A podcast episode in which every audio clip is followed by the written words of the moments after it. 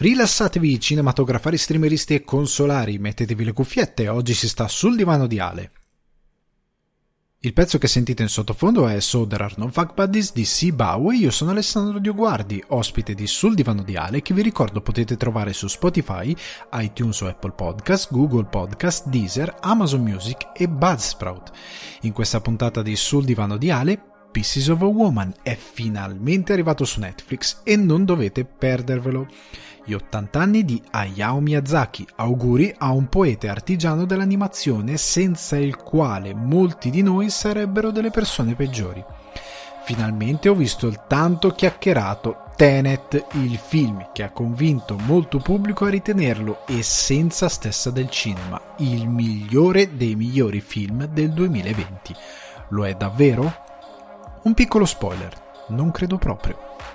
Ragazzi, bentornati e bentrovati sul divano di Ale, benvenuti nel 2021, benvenuti nel mondo del domani, come diceva il professore che accoglieva Fry in Futurama. Sono troppo contento di essere tornato a registrare il divano, sono contento delle cose che arriveranno in questo 2021 per sul divano di Ale e per i miei progetti e per tante altre cose che vedrete in futuro e che non coinvolgono solo ed esclusivamente me, ma anche altre persone persone.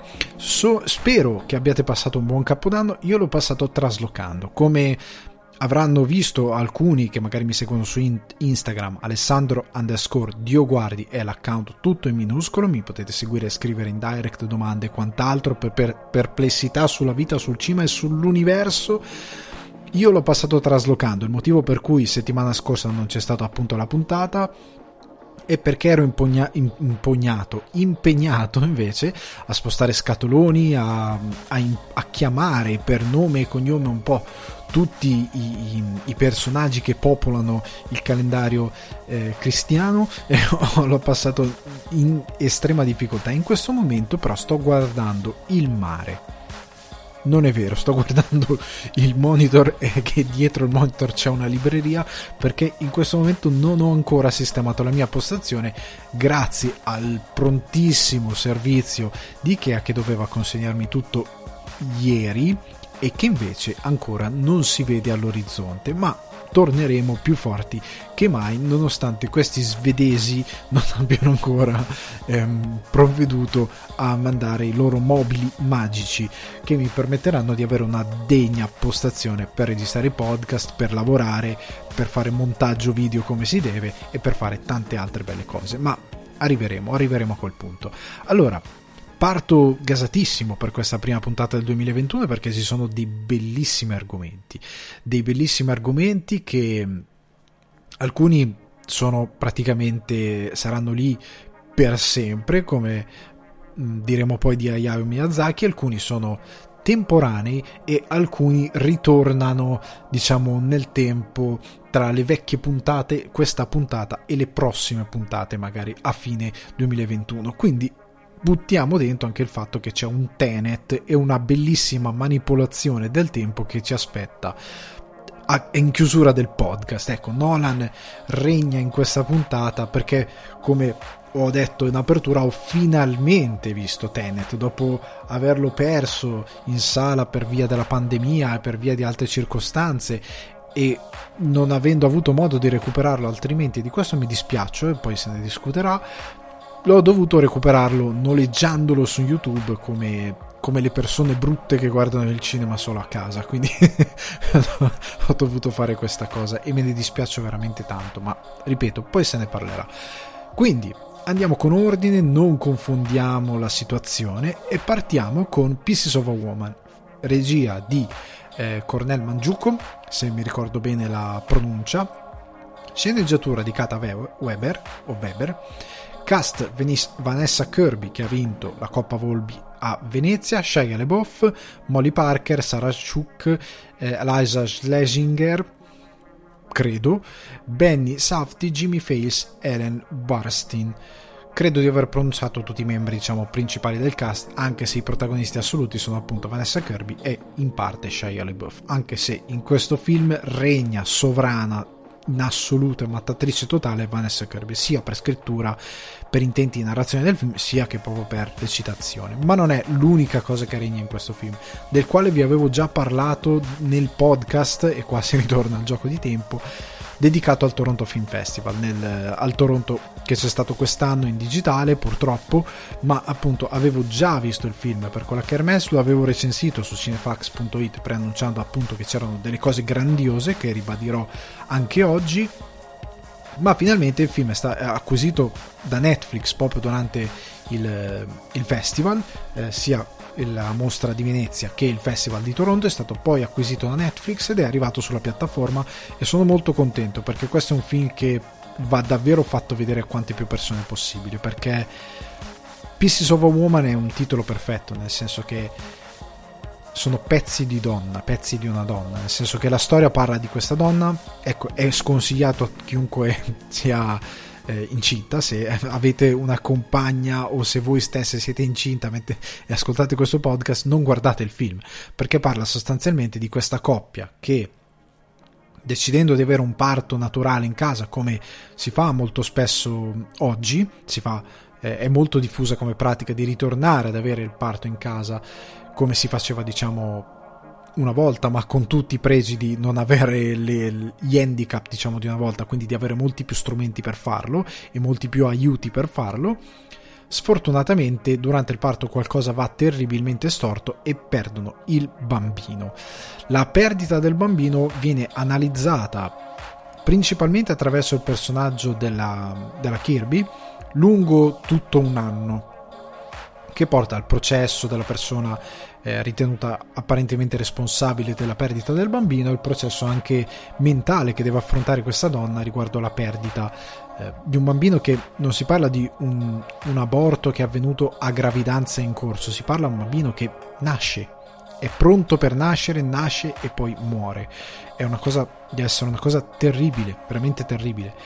E il film, come io dico sempre, per quanto possa essere in apparenza semplice l'argomento e quanto magari sia già stato trattato in altri film o in altri racconti letterari o quant'altro, il film è molto bello perché è la regia e poi arriverò anche alla sceneggiatura, ma è la regia di Cornel Mangiuco a sorprendere per quanto spero di pronunciare correttamente il cognome.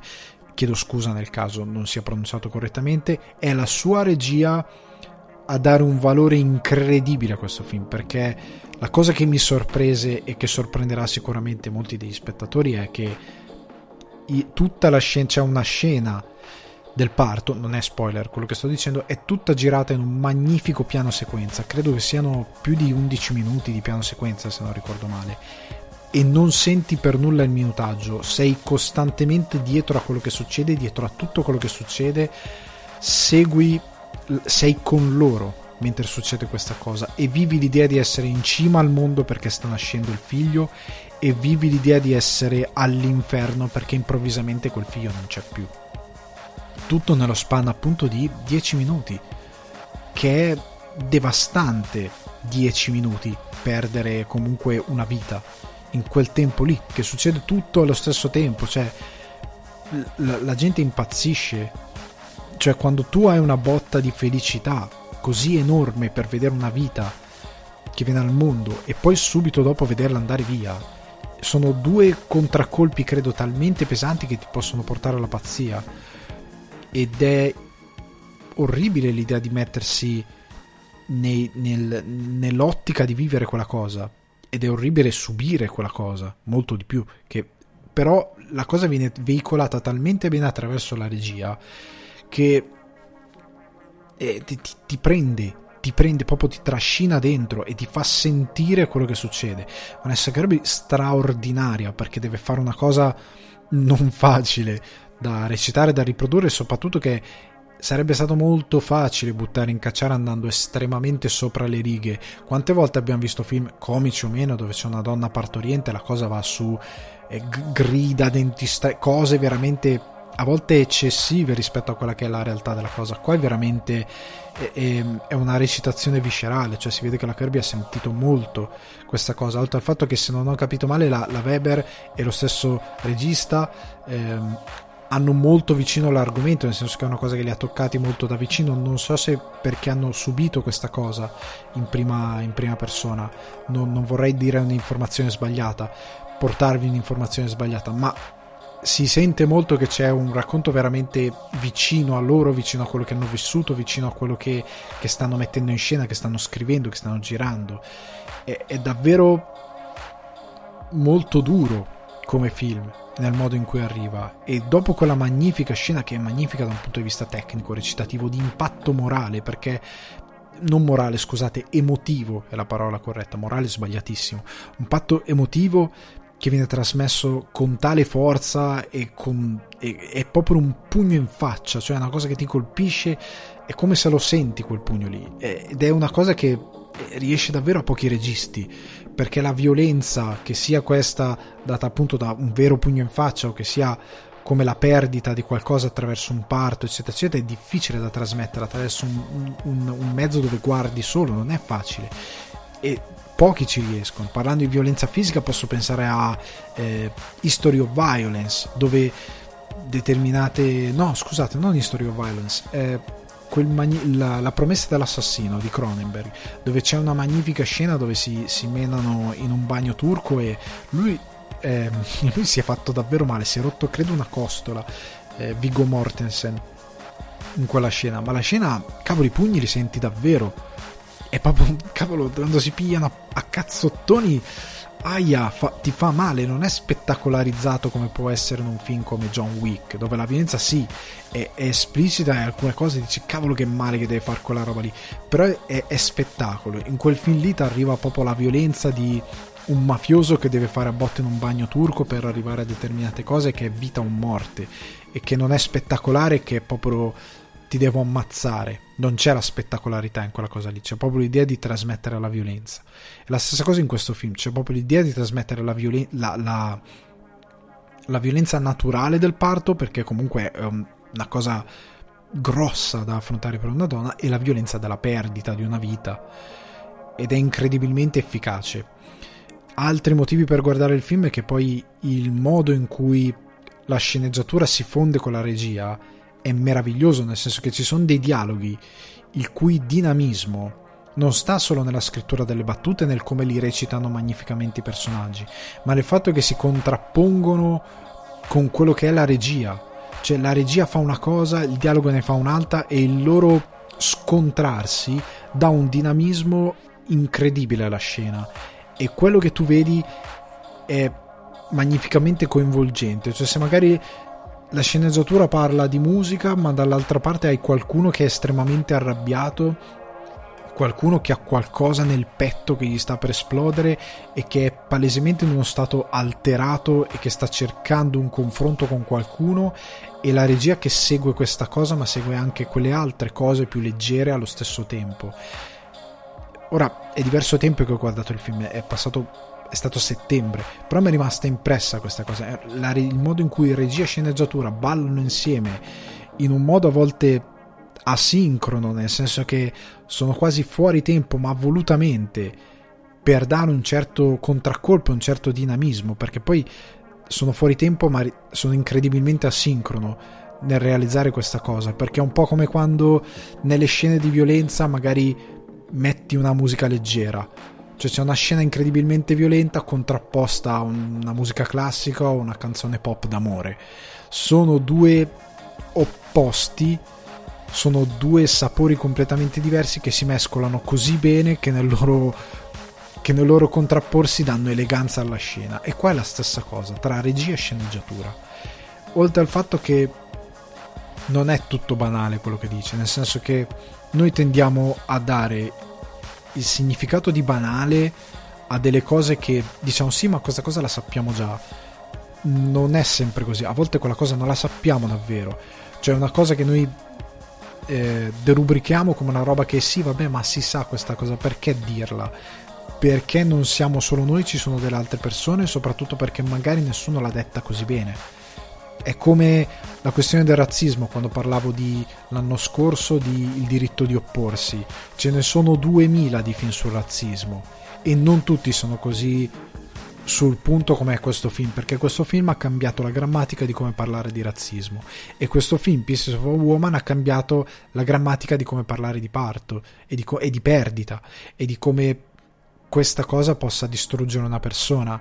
E il modo in cui la coppia affronta la cosa, il modo in cui il mondo attorno a loro affronta la cosa, il modo in cui i rapporti anche personali e interpersonali tra gli stessi protagonisti, tra magari genitori, figli e quant'altro, prendono un dinamismo particolare e assurdo che non è sempre quello che si è visto nei film, cioè alcuni personaggi sono sgradevoli volutamente perché nella vita esistono questi personaggi sgradevoli, perché nella vita esiste un determinato senso di perdita che noi un po' per natura e un po' per volontà tendiamo a buttare in un angolo, soprattutto nel tempo, mm, contempo, nella contemporaneità, diciamo, dove è arrivata questa wave che io trovo incredibilmente immatura e stupida di voler scacciare fuori e ignorare qualsiasi cosa sia negativa, questa cosa di se avete un amico che è particolarmente negativo lasciatelo da solo, abbandonatelo perché dovete dare solo esclusivamente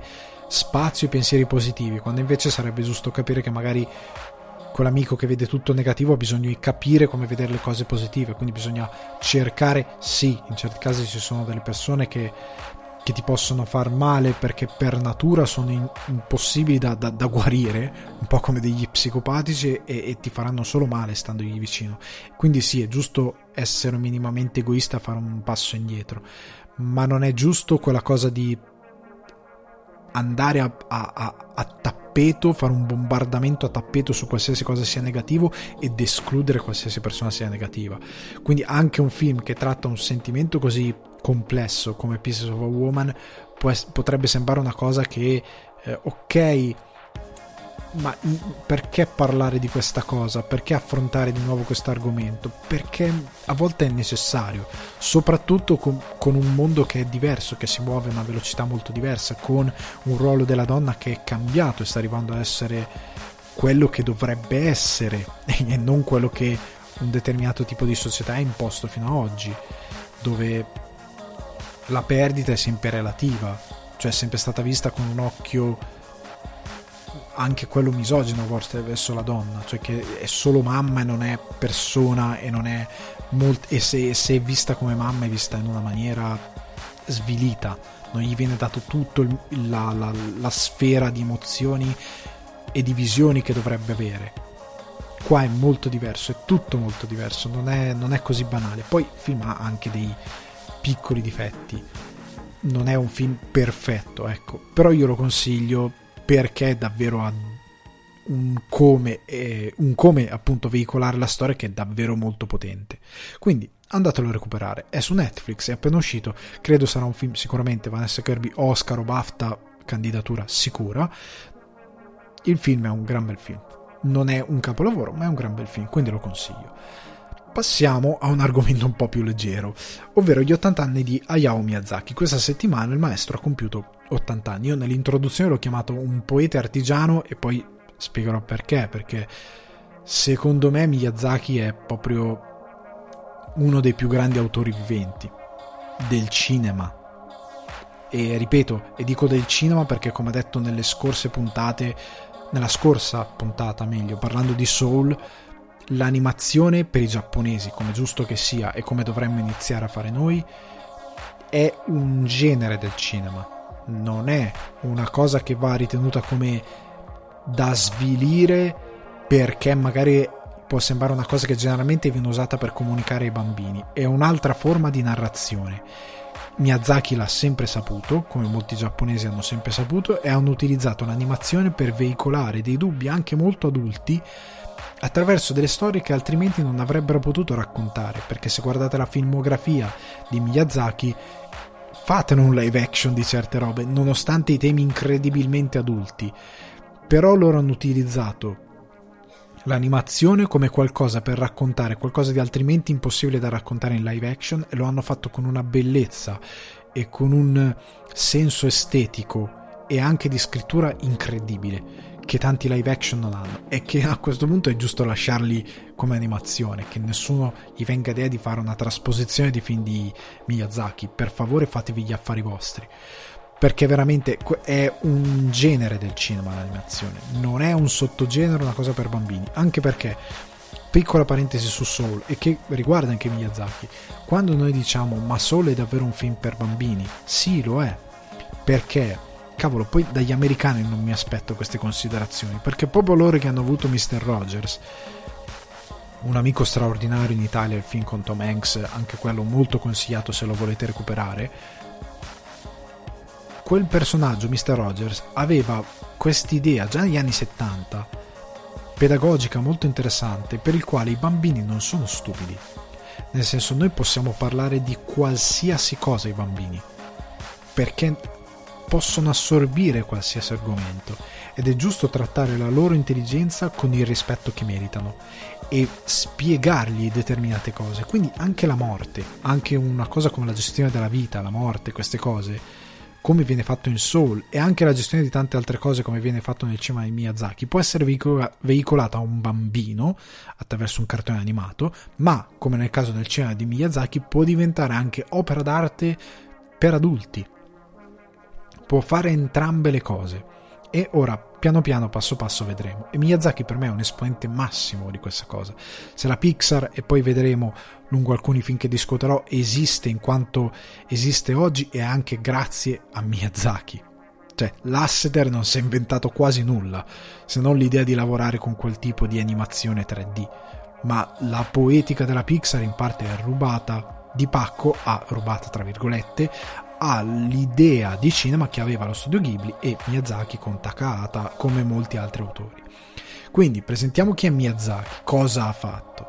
Le cose che ricordiamo più o meno tutti, almeno quelli della mia generazione, è per la televisione la prima serie di Lupin, terzo, che è stata fatta appunto insieme a Takahata diretta da Miyazaki, molti episodi, che andò in tv nei primi anni 70. Era il famoso Lupin della giacca verde, quello che aveva la sigla ehm, classica, quella con la fisarmonica, che a me piace tanto, cioè mi fa un po' nostalgia, ma mi piace anche tanto che c'era quella bellissima. Se, e mi fa anche ridere perché sembra proprio una canzone da, da balera degli anziani, perché sembra quelle canzoni di, con liscio, cioè vai con liscio, però non quello della Zalappas, ma proprio il liscio della balera degli anziani, con lei che canta chi lo sa, chissà che faccia, chissà chi è quella, quella, quella mm, canzoncina lì, quella sigla lì, che è molto bella, però fa molto balera, ma si lega anche molto al tipo di, di canzoni che ha sempre usato Lupin come cartone, tra blues, jazz, quel tipo di musica, più che altro jazz, comunque si lega un po', è come, come sigla calza. E fece quella serie, fece anche un'altra serie, credo la seconda serie, forse quella con la giacca rossa, è sempre prodotta più che altro da Miyazaki, che mh, veramente diretta, però si era occupato anche di quella. Successivamente fece Conan il ragazzo del futuro, anche qui con Takata a fine anni 70 ed è una serie che arrivò anche in Italia, io me la guardavo.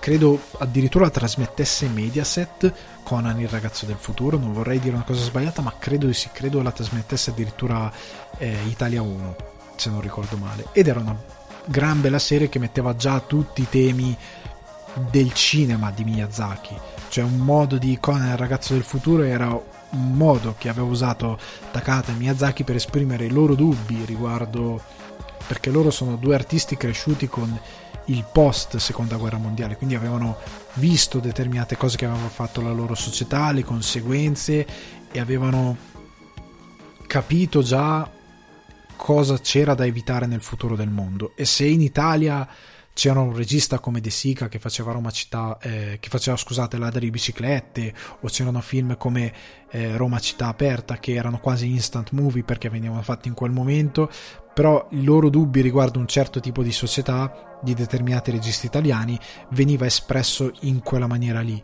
Takata e Miyazaki avevano più che altro deciso di usare l'animazione, di usare un metodo che io amo personalmente, per me è il metodo migliore, l'ho, spes- l'ho detto spesso, l'ho spesso detto, non riesco a parlare, l'ho detto molto spesso nel corso delle puntate del podcast, per me il metodo migliore è appunto usare la fantasia, portare il pubblico altrove ma parlargli del presente o dei propri dubbi sul, sul, sul futuro, usare una fantasia così alta per esprimere eh, quella che è la, la, le proprie preoccupazioni, la propria moralità e dare anche un'educazione. E Conan il ragazzo del futuro era anche quello. L'altra cosa incredibile, per ora, per i tempi di oggi impensabile, era Il fiuto di Sherlock Holmes, prodotta con la RAI, con la RAI, no, non è una, una, una, coincidenza che c'è in Giappone una, una, rete che si chiama RAI, no, no, è la radio, eh, non mi ricordo più, radio eh, italiana, ah, non mi sto ricordando, comunque con la RAI produssero questo cartone animato, che erano le avventure di questo Sherlock Holmes in eh, salsa steampunk, diciamo, perché comunque era ambientato nel periodo dei romanzi di Conan Doyle, però con questi marchingegni ovviamente super assurdi, che in Italia andò in onda nei metà anni 80 se non ricordo male che potete trovare su Rai Play eh, sulla piattaforma che usa la Rai per i propri contenuti e che è bellissima, è veramente bella. Io la guardavo da bambino ed era molto bellina. Ah, una cosa, anche lì tutti i protagonisti di Il fiuto di Sherlock Holmes sono cani, antropomorfi, quindi tutti i personaggi, il, il fiuto di Sherlock Holmes mi pare lui sia un beagle se non ricordo male, comunque un cane da caccia. Ehm, e, e, e quindi io ve la consiglio perché è stupenda. Venendo invece al cinema, allora, io vi consiglio di andarvi dopo il podcast, eh? non è che mi schiantate quel podcast a questo punto, vi consiglio. Poi se volete approfondire Miyazaki c'è una bellissima monografia, se non ricordo male, non uccidetemi, di Dario Moccia e io vi consiglio perché lui è un mostro, sa veramente tutto per, per quanto riguarda Miyazaki e vi consiglio di andarlo a vedere. Quello che mi sorprende in Miyazaki, che io ripeto essere un maestro del cinema, è che lui ha in, uh, all'attivo 1, 2, 3, 4, 5, 6, 7, 8, 9, 10, 11 film più il dodicesimo che sta sviluppando e dovrebbe uscire l'anno prossimo, credo. Quindi totale di 12 film in una carriera che va avanti da fine anni 70, i primi anni 70 a 2020. 12 film ed è una cosa meravigliosa anche per i tempi di sviluppo enorme che hanno i film perché sono animazione animazione fatta come si si faceva diciamo una volta che non si fa più quindi disegni e che lo studio Ghibli che è lo studio che ha veicolato tutti i film di Miyazaki fa meravigliosamente perché poi ne discuterò a più riprese però io trovo, ho sempre trovato meravigliosa l'animazione giapponese perché la cura dei fondali, la cura dei dettagli, i libri, eh, un posacenere con delle sigarette, un, uno sfondo, eh, c'è una, una quantità di dettagli talmente elevata in quello che viene messo in queste animazioni che la Disney non faceva, parliamoci chiaramente, per quanto uno possa amare la Disney, per quanto anch'io possa stimare determinati lavori della Disney, ma la Disney non aveva questa cura dei dettagli.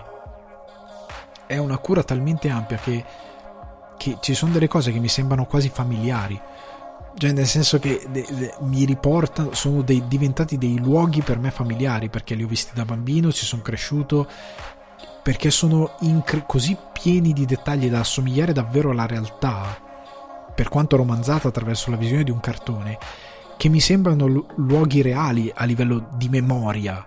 E quindi sono lì e so- mi sembrano veri. E quando sono andato in Giappone e ho visitato poi anche lo studio Ghibli dove c'è la riproduzione di quelle che erano le scrivanie di tutti gli animatori dello studio, di Miyazaki stesso. E dici ma io questa cosa qua la conosco perfettamente che non è vero perché tu sei italiano non le hai viste determinate cose non fanno parte della tua cultura. Considerando poi che anche molte eh, molte case molte cose che ci sono nei film d'animazione dello studio Ghibli sono a volte palesemente cose giapponesi, quindi robe che ci sono solo in Giappone, e in altri casi sono tipo si ispirano magari ad architetture di paesi europei, mis- mischiano un po', soprattutto quando vanno sul racconto di fantasia, tendono a mescolare quello che si vede. Però no, nonostante tutto, e ci sono delle cose che sono palesemente giapponesi e io le guardo e dico, ah che roba familiare. cioè, sono de- ma è possibile solo esclusivamente grazie ai dettagli che hanno utilizzato proprio ci sono dei, dei paesaggi, delle, delle architetture, eh, delle cose che sono familiari, co- come se fossero di casa mia ed è, è difficile da fare. Miyazaki poi ha, ha sempre avuto questa cosa di avere una poetica incredibile nel, nel, mettere in scena le sue storie. Cioè non c'è niente che sia buttato buttato lì come una cosa secondaria, vabbè, ma quella cosa è secondaria, è tutto primario nel, nel suo cinema, cioè tutto ha, ha una rilevanza, tutta un'importanza, ogni singola cosa. Quindi oggi vi parlerò più che altro di una manciata di film, non sono tutti e 11, vi parlerò solo di alcuni film che sono per me i miei preferiti, perché considerate che in questi 11 film che lui ha fatto dal 79 al 2013, quando cascate male, cioè che dice ah questo qua mi piace un po' meno, eh, ti piace un po' meno un bellissimo film. Cioè, non è che dici ti piace un po' meno un film che ah, non è. No, cioè, Miyazaki non ha mai fatto Cars o Planes, quello degli aeroplani, non ha mai fatto una roba di quel tipo lì. Che lo guardi e dici sì, vabbè, è carino, in italiano ci ha messo le voci come quello che parla bolognese, ti fa un po' ridere. Ok, non è quella roba lì Miyazaki vi prendo un film che non citerò, che non approfondirò in questo podcast, che è Pogno sulla scogliera, è bellissimo, nel senso io le musiche le conosco, è un film meraviglioso, cioè, stiamo parlando di comunque un, film eh, incredibile, cioè, stiamo parlando di un film che butti lì, ok? Quindi quelli che non cito, come non citerò, ve lo dico già adesso, Nausicaa val- della Valle del Vento, del quale ho anche un volume a fumetti, è, un, è meraviglioso. Cioè, no, non lo metto perché non è uno dei miei preferiti, ma è meraviglioso. cioè, non sto parlando di è bruttino, no, no, è stupendo. è un film incredibile, ok?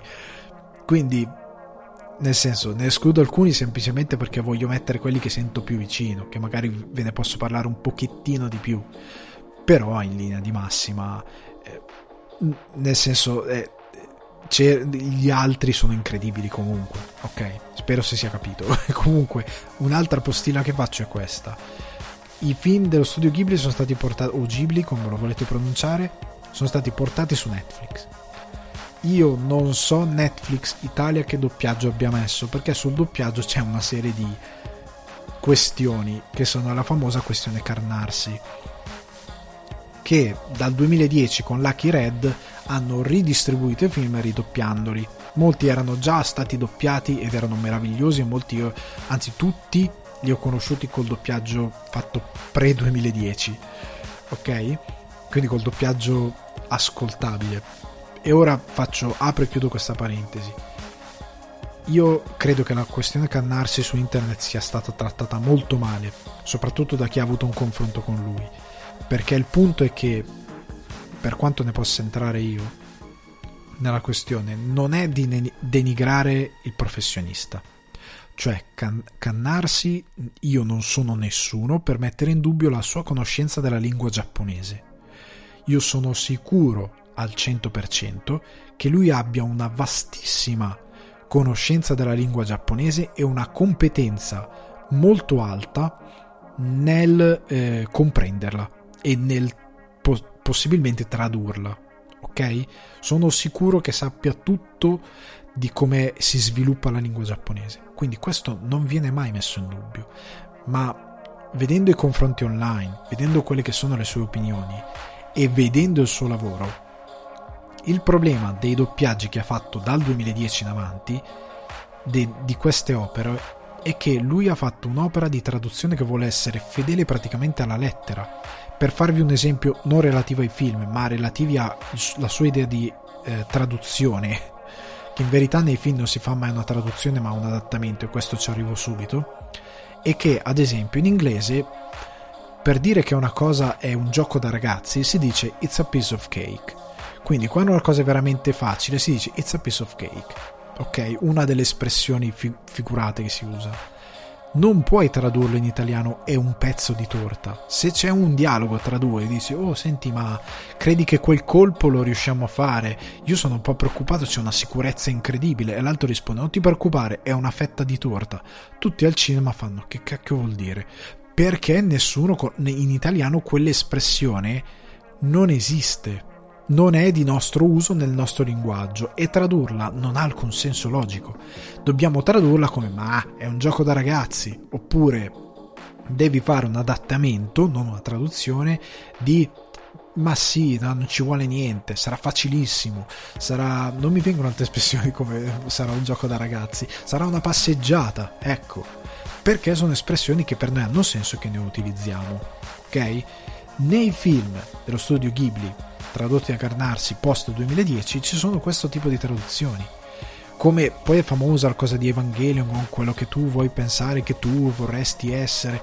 Quella frase lì sì è tradotta seguendo la grammatica giapponese ma in grammatica italiana tu ascolti quella cosa il tuo cervello va in Uncanny Valley.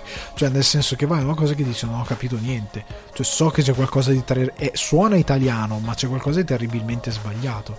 E c'è di sbagliato il fatto che è stato tradotto letteralmente rispettando sì la grammatica giapponese ma non quella italiana non c'è stato un adattamento che mi fa capire cosa sta succedendo.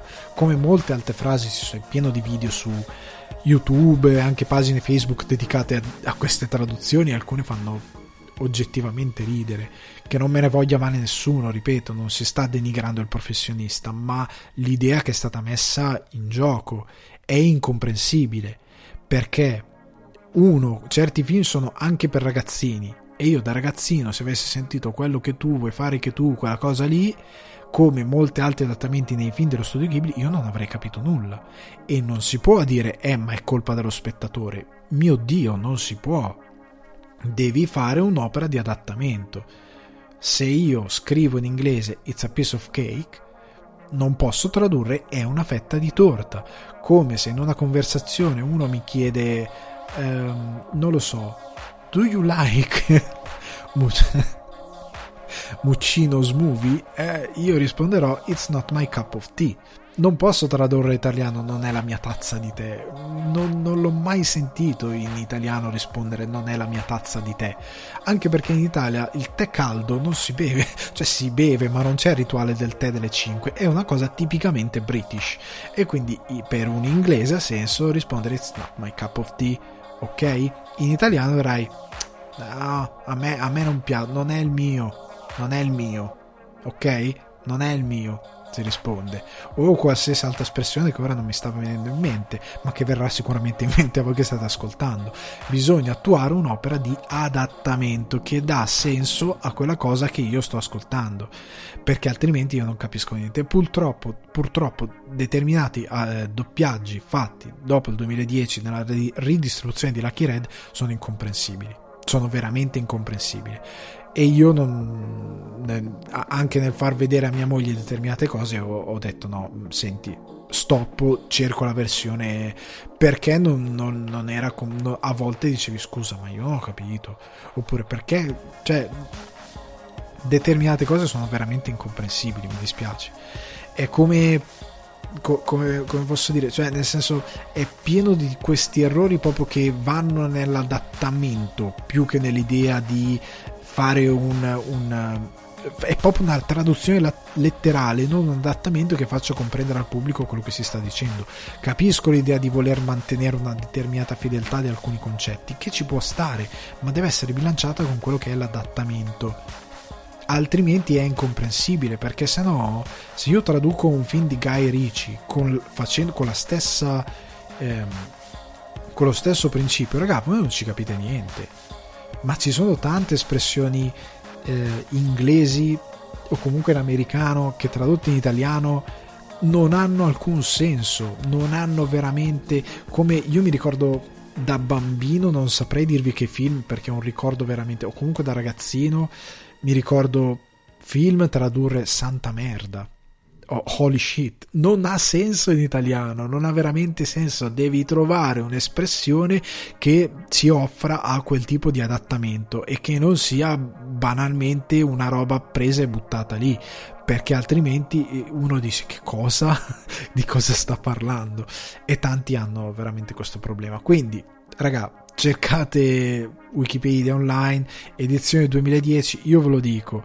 Eh, oltre al fatto che uno dei film che bellissimi che è il eh, la città no scusate Principessa Mononoke è pieno di c'è un adattamento del dio il dio mm, quello che prende possesso di determinate cose viene chiamato non lo dico qua perché non voglio che qualcuno decontestualizzi questa cosa però viene chiamato utilizzando una bestemmia che allora se sei toscano la senti ogni 20 minuti, se in altri casi può essere anche fastidioso, solo, soprattutto a un bambino, pensate di mettere vostro figlio davanti a Principessa Mononoke e questi dicono sta cosa ogni 5 minuti, poi il bambino magari giocando la ripete a scuola con gli altri compagnetti, dopo due secondi ti chiamano e ti dicono ma tuo figlio perché bestemmia come uno scaricatore di porto, insegna sta cosa a tutti i bambini e tu sei lì che dici è colpa di, colpa di Lucky Red, cosa devi dire? Come te ne esci fuori tu da gente? Genitore di questa cosa. Quindi è veramente per alcune cose imbarazzanti. Che non succede solo in Italia, eh? perché parliamoci chiaro, il, il, primo film parlerò, del quale parlerò, che è Lupin III il castello di Cagliostro, io un po' di tempo fa lo trovai su Netflix, cioè c'è su Netflix in inglese. Parto e mi rendo conto, a un certo punto dico, ma che cavolo succede? Perché c'è Jigen che continua a chiamare Lupin Wolf di Wolf, Wolf, Wolf. E poi ho capito che questi deficienti hanno tradotto Lupin come Wolf.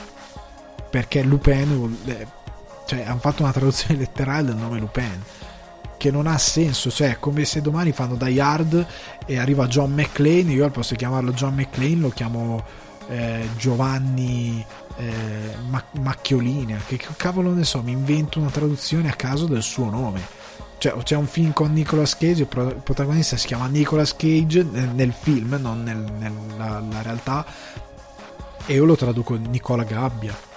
Cioè, ma che cosa vuol dire? Ma ragazzi, ma chi, chi, ha fatto quel doppiaggio lì che è il cretino che non ha capito che Lupin è il nome, de- cioè è un nome francese cioè, non, non, se lo sono inventati loro i giapponesi, cioè il, la, il ladro gentiluomo, cioè se lo hanno inventati i francesi, non è una cosa giapponese, non devi tradurlo, imbecille. E quindi ho spento subito il film perché era, era inascoltabile. Comunque, andiamo direttamente sui film, perché ho rubato un po' di tempo con questa questione. Allora, Lupin III il castello di Cagliostro, 1979. Miyazaki fa il suo primo film partendo dalla sua prima serie per la televisione, che è Lupin, e per me, a oggi, il castello di, Cagli- di Cagliostro è il più bel film su Lupin mai fatto, di sempre. È stupendo, perché, vi ripeto, è, è poetica cioè veramente poetica, ma è poetica anche, cioè la scena iniziale con loro nella 500, perché Lupin alla 500 sempre perché c'è quest'amore tra Giappone e Italia e loro amano tantissime cose dell'Italia e Lupin ha la 500, motivo per cui io da grande voglio una 500, perché scusate, Lupin seminava la polizia con la 500, ma chi la vuole la, la, la BMW? Ma io voglio la 500 come Lupin, chi se ne frega, su queste cose che deformano gli adulti. La, chi vuole la BMW ha avuto un'infanzia orrenda, fa schifo la sua infanzia. Io da grande voglio la 500 come Lupin, gialla, come, come in, in il castello di Cagliostro.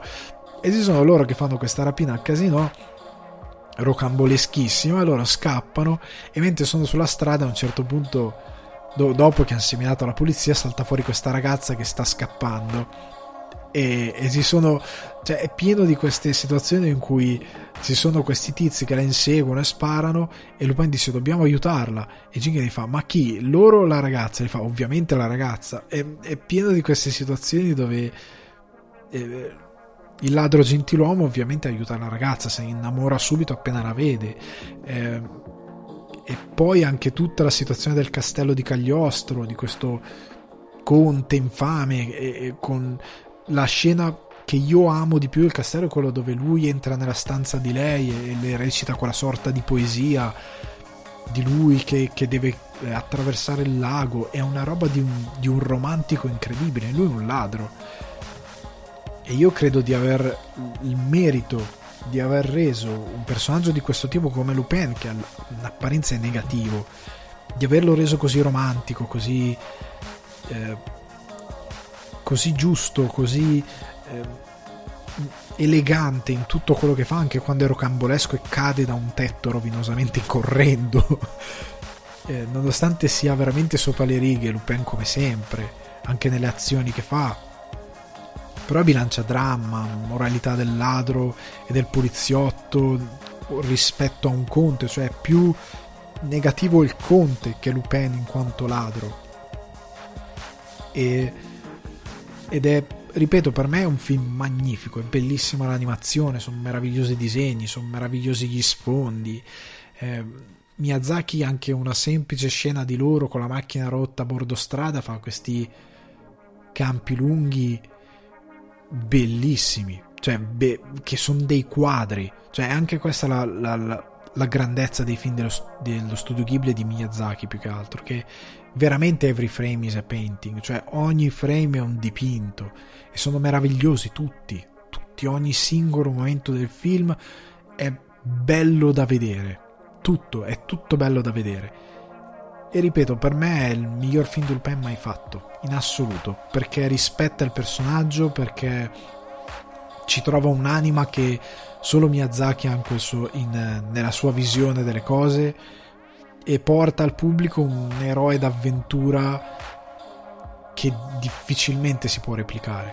Cioè io un personaggio come Lupin III non l'ho mai visto da nessuna parte. Cioè gli americani non mi hanno mai regalato un... Cioè c'è sì Indiana Jones, quella roba lì, però Indiana Jones non vale un mignolo di Lupin III. Cioè non è interessante, complesso, affascinante, perché Spielberg, il suo, la sua idea di rocambolesco che ha sempre messo nei suoi film, anche in Indiana Jones, non varrà mai quella di Lupin III.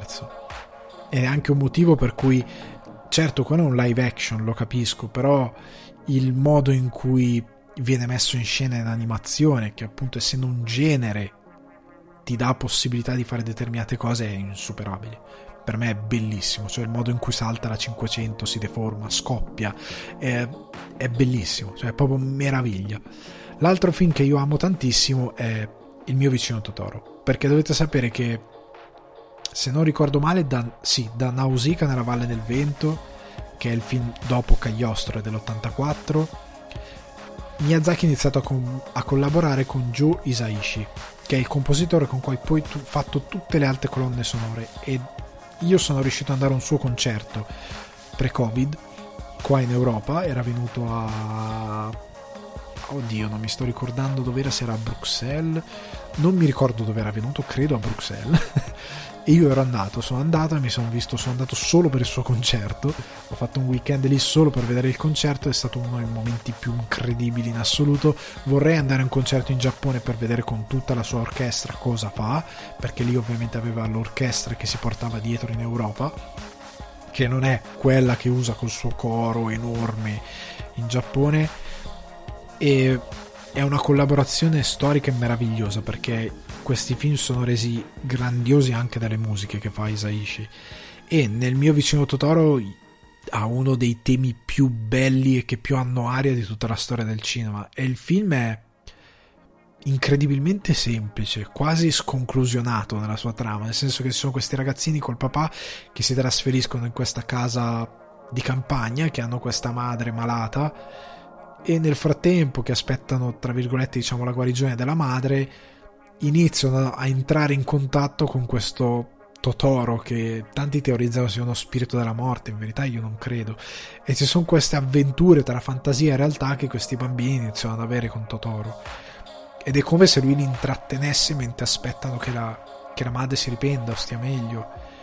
Ed è nella sua semplicità, perché è il film forse uno dei film più semplici del, di Miyazaki, però è diventato uno dei più iconici perché il design, l'autobus gatto, tutte queste cose rendono quel mondo così reale perché c'è un dramma vero, ma così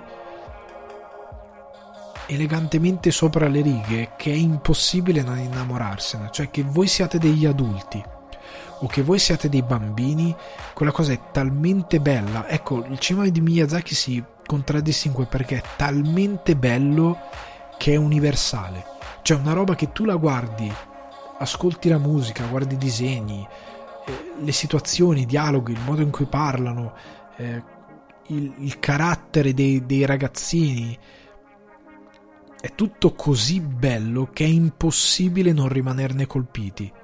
Cioè è come non lo so, trovarsi davanti a una delle meraviglie del mondo. Cioè, non puoi eh, che tu sia fanno meno di quella cosa lì ti colpisce per quanto è bella.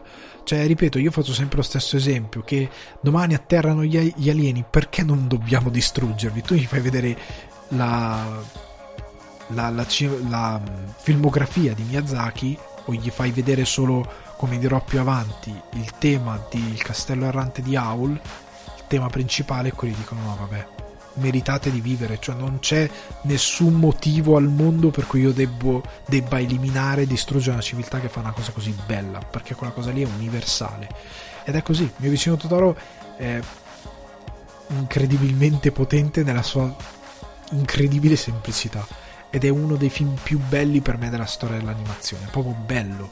Ed è bello il tema musicale ed è bello quel coro che parte Totoro, Totoro, che è incredibile come un personaggio come sta a schermo relativamente poco e che non fa nulla non, fa, non parla, non dice niente non fa determinate gag come fanno poi certi film della Pixar e, o altri film della Disney è, è diventato così forte. Cioè è diventato il simbolo dello studio Ghibli, ma è diventato anche un simbolo per, per, per milioni di persone. L'altro film che io amo del 92 è Porco Rosso. Porco Rosso, dove c'è il primo enorme, veramente qua è grande omaggio all'Italia, che è questo aviatore che si chiama Marco, che è stato trasformato per via di una maledizione in un porco antropomorfo, che sostanzialmente durante questo periodo di guerra è una sorta di aviatore diciamo a pagamento, una sorta di aviatore pirata che su commissione fa determinate cose e che combatte soprattutto i pirati.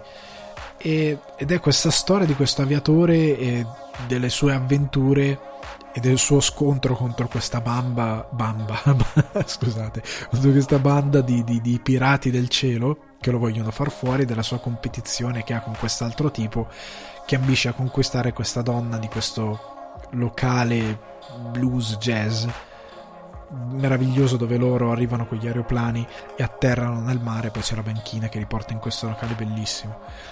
Anche qui una storia incredibilmente semplice, che però ha una forza evocativa, sia nelle musiche che nelle situazioni, cioè la, la situazione in cui i banditi del cielo eh, assaltano questo dirigibile, se non ricordo male, pieno di ragazzini che sono in gita per la scuola e i ragazzini saltano addosso. Ah, come sono cattivi, sono spaventato.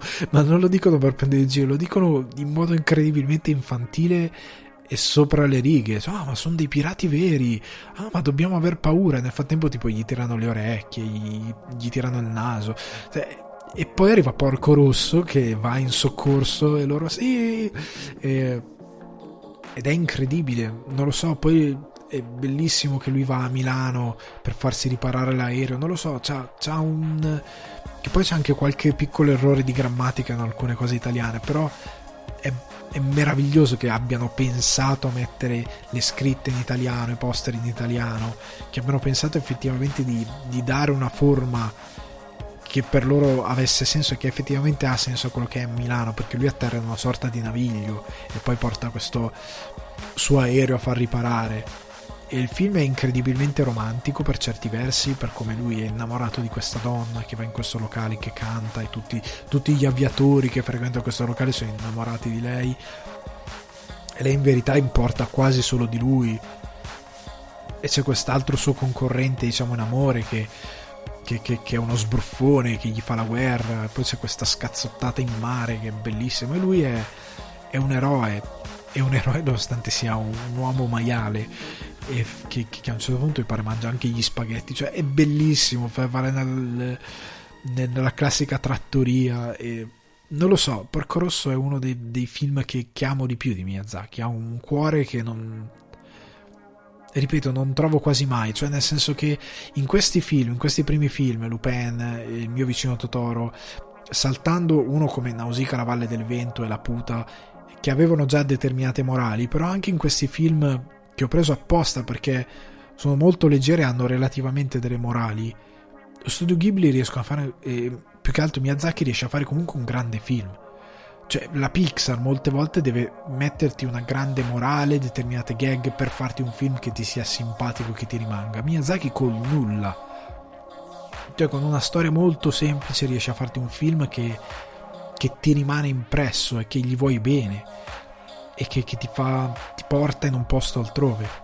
Non so se mi spiego bene, per me è una qualità incredibile riuscire a creare qualcosa di così iconico ed epico senza metterci dietro un messaggio particolarmente alto, senza doverti portare alle lacrime. Cioè, qua la cosa che mi piace dei film dello studio Ghibli che ripeto, di Miyazaki in verità, che arrivi alla commozione non tanto attraverso una scena immaginata per farti piangere, ma attraverso la bontà dei personaggi, eh, la loro epica magari di avventurieri o il fatto che a volte è proprio bello quello che vedi, cioè a volte ti viene da piangere perché è bello quello che vedi, non perché ci sia qualcosa di commovente o di drammatico. È, è talmente bello che ti sovrasta e Porco Rosso è così, cioè nella sua semplicità.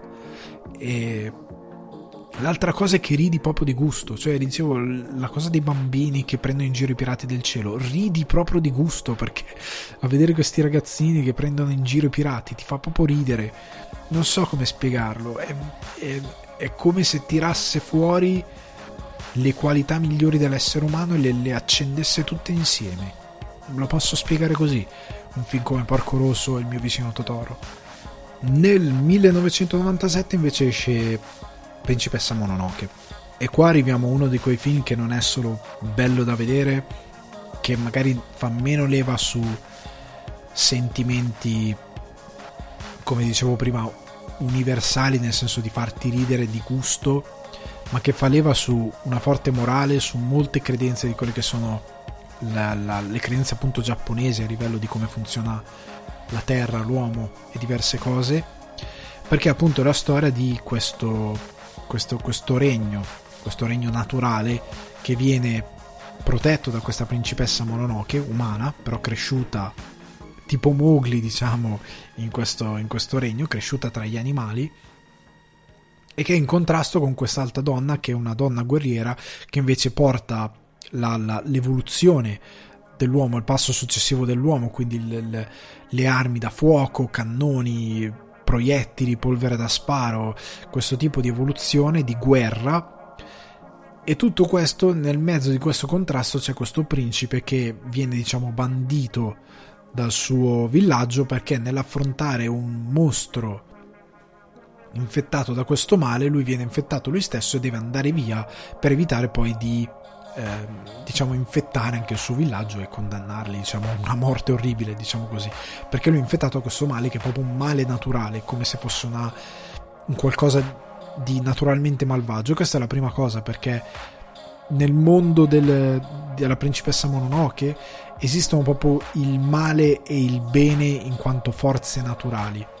Come esiste il dio della natura questo dio cervo da un disegno incredibile del, della natura, che è una sorta di dio naturale e che va protetto perché è l'equilibrio di tutte le cose, perché nel momento in cui l'uomo vuole far del male a questa creatura per diciamo confermare il proprio dominio in quanto essere voluto sulla natura, la natura si distrugge perché la distrugge l'uomo e questa divinità diventa un mostro orribile che distrugge tutto, l'uomo compreso.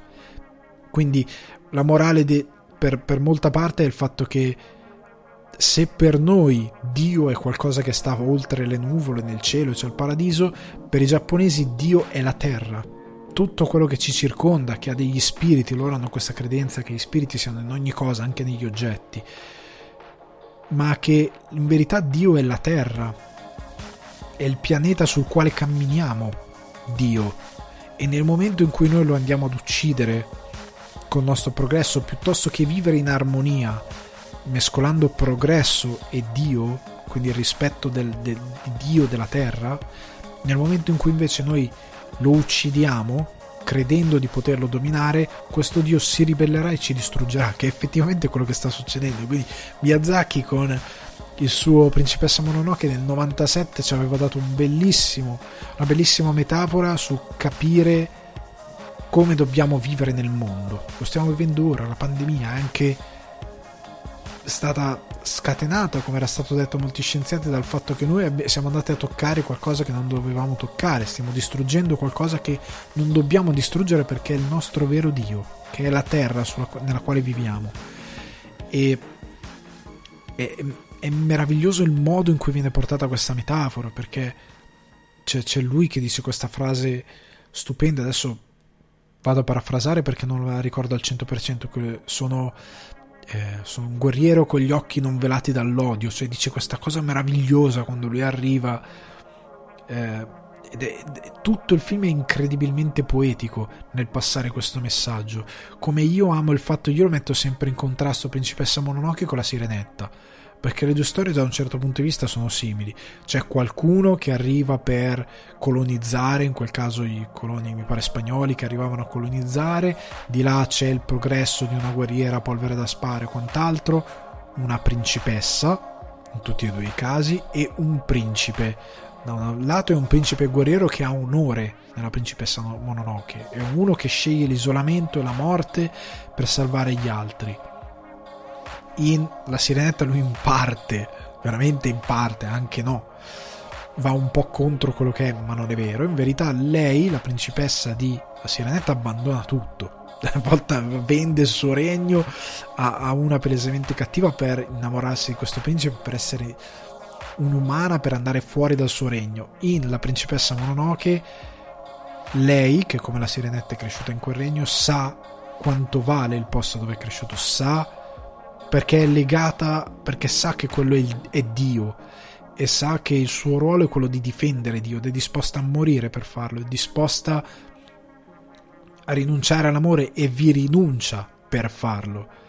Qua abbiamo una prima cosa drammatica dove c'è veramente una scelta ed è, ed è incredibile come eh, la moralità della principessa Mononoke sia incredibilmente molto più adulta e molto avveniristica nonostante sia del 97 come film per certi versi, cioè il modo di comunicare l'idea di una principessa che non ha bisogno di essere salvata, è lei che salva se stesso, che è una guerriera, che è disposta a lottare contro tutto e tutti, eh, pur di salvare quello che lei considera Dio il suo regno. E abbiamo anche un principe che è un, un uomo d'onore, cioè è, capisce la differenza tra bene e male, capisce cosa significa di, disinnescare un conflitto piuttosto che combattere da un lato piuttosto che dall'altro. È un film meravigliosamente maturo, con delle musiche incredibili, con un'animazione stupenda, con una morale soprattutto che in altri casi sarebbe stata banalizzata al 2000 per 1000, nel senso che io non trovo un corrispettivo nostro occidentale di un film che voglia parlare della natura, della terra, di come dobbiamo viverci insieme come Principessa Mononoke. A questo punto vi dico, se volete assorbire altri concetti che non sono propri della nostra cultura, guardate Principessa Mononoke e veicolatelo agli altri. Cioè, per me va fatto vedere nelle scuole, magari con un doppiaggio comprensibile, perché qua c'è un grosso problema, come dicevo prima. E, soprattutto evitare un linguaggio che non è massimo per dei bambini, per delle menti giovani, diciamo. Però provi- cioè veicoliamo questo film, utilizziamolo per passare un bel messaggio, perché questo è un film che davvero ha un messaggio che prima quello che dicevo è un, è un un tipo di cinema che rende le persone migliori. Cioè, certe mie morali sono, credo, decenti perché ho visto i film di Miyazaki, cioè perché mi hanno dato un'idea di cosa è giusto e di cosa è sbagliato, mi hanno dato una morale senza essere didascalica, cioè facendomela arrivare di traverso e nel frattempo dandomi un meraviglioso intrattenimento. E la principessa Mononoke è per me un, un, un incredibile strumento per fare questa cosa e davvero va, andrebbe fatto vedere nelle scuole. Cioè quando si parla di ambiente, non fategli vedere i film del cavolo i, o i cartoncini del cavolo, quei personaggi che parlano ai bambini come se fossero degli idioti. Fategli vedere qualcosa anche che appassioni il pubblico, perché anche voi adulti, cioè se avete dei, dei bambini 5, 10 anni, 11 anni, quello che è, e gli fate vedere Principessa Mononoke, voi che siete adulti e non l'avete visto, non vi annoiate. Cioè, il film è bellissimo. Che voi siate degli adulti o che voi siate dei bambini. Ed è incredibilmente importante per gli adulti come per i bambini perché non ha le morali spicciole, è un film incredibilmente onesto sotto questo punto di vista e che porta il discorso su un livello molto più alto. E non sotto la, lezio- la lezioncina devi comprare la macchina elettrica perché non è quello il punto. Cioè perché no, io me lo immagino un film occidentale dove alla fine la, la, la morale è che il protagonista si compra la macchina elettrica mette i pannelli Tesla va col monopattino elettrico me lo immagino. Cioè un film fatto in un comune italiano fatto a Trezzano sul Naviglio dove c'è il sindaco malvagio che vuole le macchine che sgasano con la benzina e poi alla fine finisce tutto a tarallucci e vino con tutti che vanno in giro col monopattino elettrico. Io me lo immagino un cartone già fatto così, perché noi comunichiamo così. Miyazaki usa un'arte elevatissima che sia di intrattenimento per tutti e che ha detto un messaggio a livello proprio di bellezza, cioè l'idea che il dio della terra sia questo cervo che belli- ha un design incredibile e che sia, e venga presentato con non lo so, ha un, un, modo di, di, di, di, essere animato, un modo di entrare in scena che tu lo guardi e dici cavolo che bello, vorrei che, vorrei che fosse vero e poter entrare nel cartone per vederlo davvero. Cioè, non so, ed è, ed è uno di quei film che andrebbe proiettato al cinema in continuazione per quanto è bello, cioè per quanto merita di essere visto su uno schermo piuttosto che su un, su un computer o su una televisione. Ok? Successivamente abbiamo il film che ha fatto arrivare agli Stati Uniti eh, il buon Miyazaki, ovvero La città incantata del 2001, che gli è valso anche l'Oscar. Che per me il fatto che non, non fosse mai stato nominato a un Oscar un film di Miyazaki è incredibile. Lo portò al buon Lasseter dello studio Pixar. Per questo prima dicevo Lasseter deve tantissimo. Perché lui era un grandissimo fan di Miyazaki da sempre, amava la sua animazione, è riuscito in qualche modo diciamo, a, a spingere il nome di questo autore di farlo arrivare addirittura a vincere l'Oscar. E se voi guardate il modo in cui la Pixar racconta i film, che molti trovano rivoluzionario, in verità quell'idea di capire che l'animazione non è un genere minore o solo per bambini e dare all'idea di un cinema per bambini una cosa inferiore e stupida, perché questo è il pensiero di molti, ma di dare all'animazione l'idea di essere un genere che può essere usato per veicolare qualsiasi cosa e che i bambini non sono degli idioti ma degli esseri senzienti ai quali si può parlare senza che che, che, tu sia uno stupido, che loro si sentano stupidi, ma che tu gli possa spiegare qualsiasi cosa attraverso una storia di intrattenimento meravigliosamente realizzata, quindi parlare della crescita, parlare del, del, dell'amore tramite Toy Story o tante altre cose, ok? È stata portata grazie allo studio Ghibli. La città incantata del 2001 di Miyazaki è un film meraviglioso. Io sono riuscito a vederlo al cinema di recente anche oddio, recente, un annetto fa, e è un film anche qui, eh, il dettaglio dell'animazione è fuori scala. È la storia di questa ragazzina che si sta trasferendo in una nuova città con i genitori e per caso, eh, perdendosi, diciamo, entrano in questo quello che loro pensano parco giochi abbandonato e in verità poi si scopre che è, è un regno a parte all'interno della nostra realtà. Non, non dico altro e lei deve per riuscire a tornare indietro perché più rimani lì e più tu ti scordi il tuo nome, chi sei, non riesci a tornare alla realtà. Lei per riuscire a tornare indietro deve fare una serie di prove, ok? Dio, una serie di prove, non è proprio così. Comunque deve fare una serie di cose eh, per riuscire a tornare indietro. Allora, le cose di questo film. Uno, la colonna sonora di Joe Hisaishi anche qui è straordinaria, cioè meravigliosa. Hai ha de, delle, delle tracce che sono incredibili, incredibili. Io non so perché tanti si fissino con Hans Zimmer o quant'altro, Joe Hisaishi non lo nomina quasi mai nessuno come compositore, ha fatto alcune delle composizioni più belle della storia del cinema, sono meravigliose. Comunque, eh, il design di tutto quello che si vede all'interno della città incantata è incredibile. Quel treno sull'acqua che lei prende, eh, quel, quel, quello spettro che lei invita a seguirla, eh, tutto il design del, della, di questa diciamo spa, chiamiamolo spa usando un termine nostro, però sono acque termali giapponesi dentro questo eh, resort per spiriti, diciamo. Eh, il design dei vari spiriti che popolano appunto questo resort, eh, il principe che si trasforma in quel drago, è, è tutto a un livello di immaginazione, di fantasia e come dicevo prima il livello di fantasia, di immaginazione, di bellezza di quello che c'è a schermo è talmente bello da essere commovente. E tutto quello che vedi è talmente dettagliato ripeto da sembrarti una cosa familiare una cosa che è lì. Cioè è, è, meglio del live action talmente è, è straordinario la cura che ci viene messa in ogni singolo frame di quello che succede a schermo.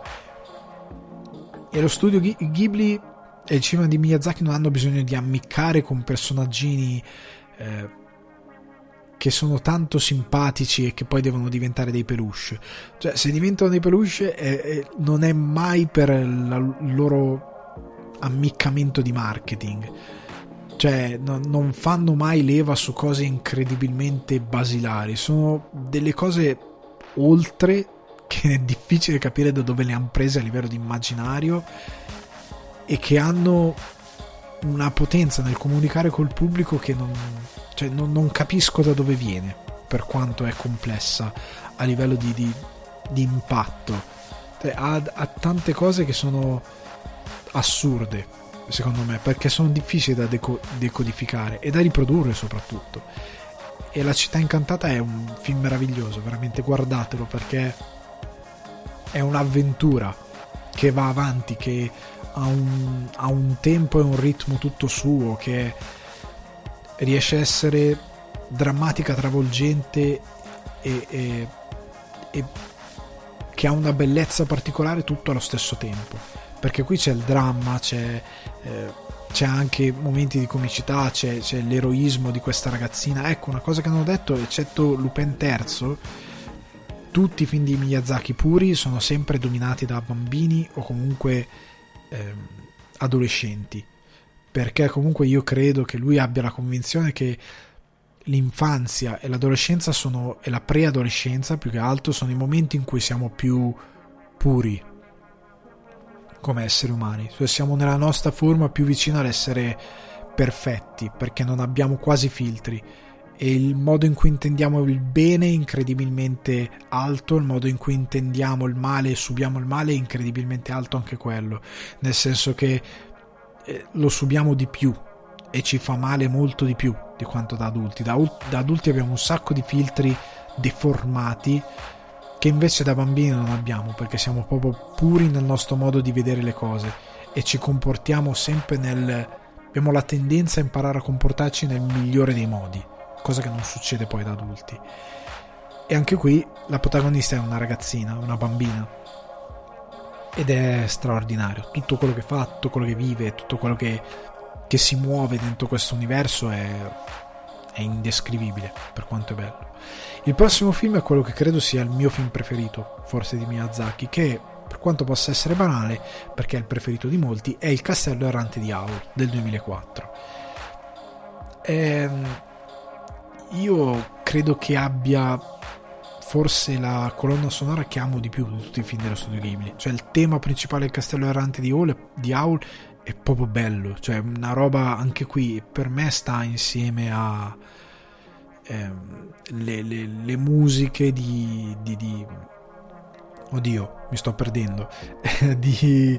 Eh, a, eh, non mi sta venendo il nome, incredibile lapsus di, uno dei più grandi compositori italiani morto l'anno scorso, eh, Morricone, Morricone, non mi veniva Morricone mai nella vita. Per me sta al pari di alcune delle più belle composizioni di Morricone, cioè film di Leone, sta lì, è proprio una delle, delle, delle soundtrack più belle secondo me della storia del cinema. Cioè quella parte che fa tan tan tan tan tan tan tan tan tan quella, quella cosa lì è, è, proprio bellissima. Cioè tu l'ascolti e ti dà senso come dicevo prima di bellezza. Non so come descriverlo. E il film è, è tutto giocato sul filo del romanticismo del, dell'isteria eh, della magia. Perché Aule è un po' è questo mago isterico un po' che quando eh, che quando si sente sconfitto e depresso e isterico si scioglie eh, a, a determinate cose che sono veramente affascinanti. Questo conflitto che ha con la strega in questa guerra ed è bello come anche qui la guerra è dipinta come una cosa orribile. Cioè lui combatte questa guerra in questo regno oltre completamente fantastico e quando torna è, è, è sanguinante, è distrutto. E, e, deve combatterla per forza questa guerra, lui è uno strumento. E la più pura di tutto questo gruppo è sempre la protagonista, la ragazza protagonista. E io amo come loro due siano legati, il modo in cui eh, all'inizio lei, lui è inseguito da questi mh, mm, demoni, diciamo, e lui la porta via dicendo scusa se ti ho coinvolto in questa cosa e volano e camminano sopra la città, cioè non, è, ripeto, sono film che faccio fatica a descrivere, a veicolare agli altri perché credo che siano molto più grandi di quello che io posso fare a livello di descrizione. Perché ripeto sono talmente Castello Errante di Aula è talmente bello il modo in cui è animato questo castello il design che ha come ogni singola parte del castello sia animata in questi scenari meravigliosi. Anche qua every every frame is a painting. Anche qui ogni frame è meraviglioso. La cura che c'è ehm, l'amore che c'è in ogni scena è una storia incredibilmente semplice però veicolata così bene, con delle musiche così belle, con un'animazione così pura e bella, che, che è veramente difficile dire, cioè riuscire a dire a un'altra persona perché è così bello, cioè è, guardalo, è come, è come, se uno dice, eh, non so, ti viene de- ha visto l'aurora boreale, è andato a vedere l'aurora boreale nel nord Europa, e deve dire un altro perché è così bella. O gli fai vedere un'immagine, o gli fai vedere un video. E poi devi dire no, ma de- e comunque anche se gli fai vedere l'immagine dici no, devi andare lì. Cioè non, non, non te lo po- non ho strumenti per veicolarti perché è così bella. E per me è la stessa cosa per il castello errante di Aul, come per molte altre cose. È talmente inspiegabile per me non, non è come se fosse un'altra lingua che non riesco davvero a tradurre per veicolare perché è così bello e perché mi colpisce. Cioè è una di quelle cose che colpisce milioni di persone. È una cosa che veramente è, credo sia quasi impossibile sintetizzare. Se i film della Pixar possono essere sintetizzati, cioè hanno un canovaccio ben preciso, hanno uno sviluppo ben preciso, hanno dei personaggi che sai già come sono fatti, perché sono fatti, cioè hanno un modus operandi che poi molti altri hanno riprodotto. In questo caso io ti voglio vedere a provare a riprodurre la città incantata, o il castello errante di Aul, o Porco Rosso, o Totoro. E, e, e, io non ne ho visti altri, ma perché è una roba, è una cosa difficile da sintetizzare cioè veramente complesso. È per questo anche che ha fatto 11 film in anni di, cagli- di carriera perché veramente credo sia uno sforzo creativo impossibile da, da, da, riprodurre, da veicolare. E il Castello Errante di Aul per me è il suo film più bello perché mi piace proprio la storia, la connessione che hanno i due personaggi, le moralità che hanno i due personaggi, il modo in cui sono stati resi protagonisti all'interno di un mondo di, di pura fantasia che non esiste, che vuole parlarti della guerra, vuole parlarti di come vengano rese schiave le persone, di come eh, della forza di volontà che hanno determinate persone, di come il loro contributo, per quanto semplice, possa essere fondamentale, di quanto sia fondamentale l'amore che due persone hanno l'una verso l'altra, di quanto sia una forza inamovibile rispetto a tante altre brutture di questo mondo. E quindi guardatelo, è meraviglioso. L'ultimo film è Si alza il vento del 2013, quello che è fino ad ora l'ultimo film, anche se ne sta facendo un altro, e anche qui è, è il testamento di Miyazaki nel senso che raccontando una storia vera, parallela di questo costruttore di aeroplani, lui racconta anche un po' la sua moralità, un po' la moralità del suo paese, del Giappone per tante cose e un po' eh, cos'è per lui eh, essere quello che è, essere un artista, nel senso che è pieno di situazioni meravigliose, cioè io amo il fatto che sia questo ragazzino che sogna di fare aeroplani, ma li sogna perché c'è la guerra, cioè li, li, può fare, scusate, perché c'è la guerra. E ha questa conversazione con questo vero designer di aerei italia, italiano eh, e lui ha questo dubbio morale, lui dice lo so benissimo che queste maledette mitragliatrici sono pesanti e rovinano gli aerei, ma io lo posso fare perché c'è la guerra, altrimenti non li potrei mai disegnare. E gli pone quella cosa di preferisci un mondo con o senza le piramidi.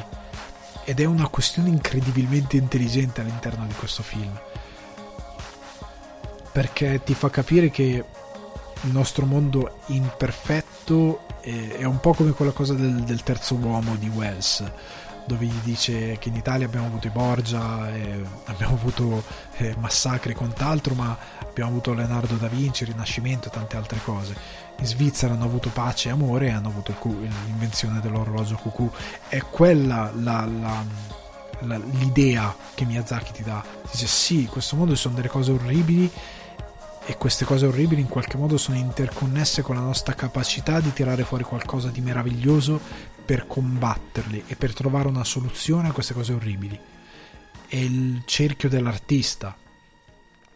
E tutta la storia anche qui è incredibile. È incredibile che ci sono suoni fatti, sono fatti a bocca. Hanno questi voice artist che hanno fatto i suoni a, a bocca di alcune cose. Sono fatti proprio con i suoni della bocca.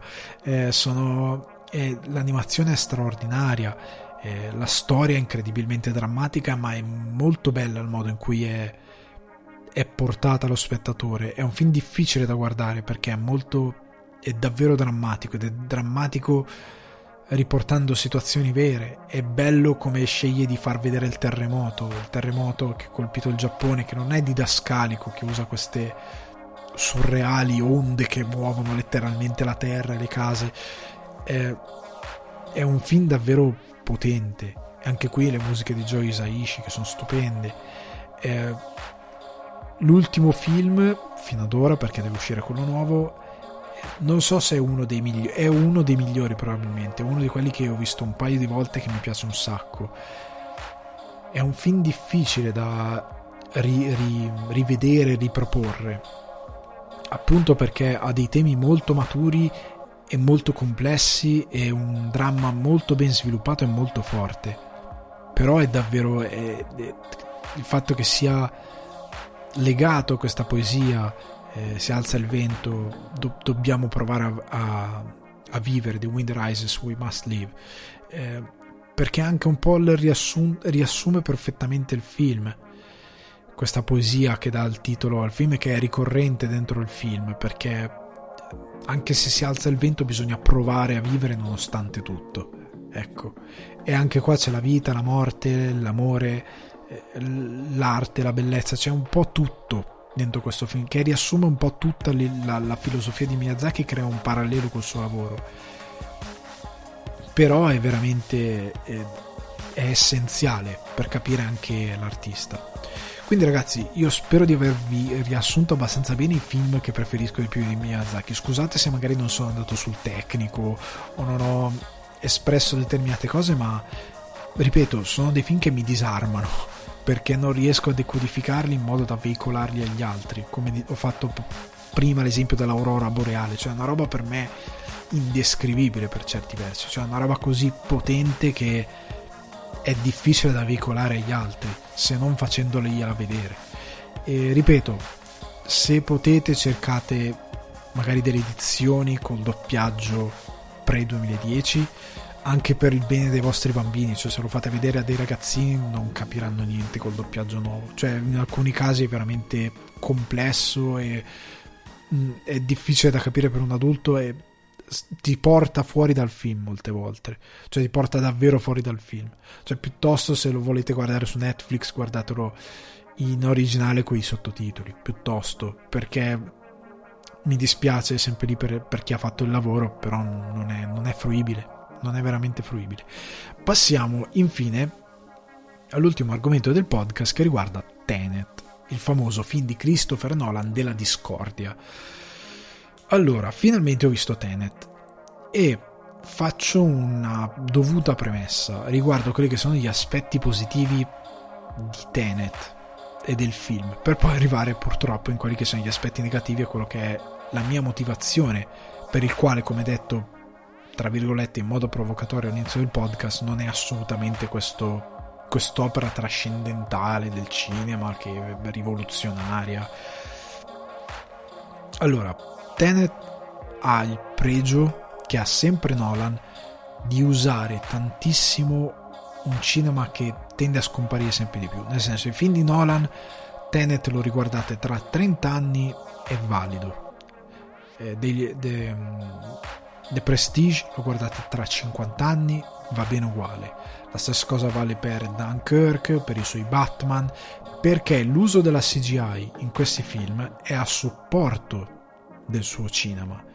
Non è invasiva e non prende il dominio di quello che lui va a raccontare. Ed è fatto molto bene, ed è usata molto bene e in modo molto intelligente, contrariamente a molti altri che la usano ogni 6 secondi per qualsiasi cosa. Cioè ho visto film dove un libro che cade da uno scaffale è fatto in CGI e non è davvero necessario. È, e si vede lontano un miglio che è fatto in CGI e quella cosa nell'arco che è il minimo che perché poi va anche ovviamente in cose molto più complesse entra talmente tanto nel film che rende il film già vecchio dopo qualche anno dalla visione.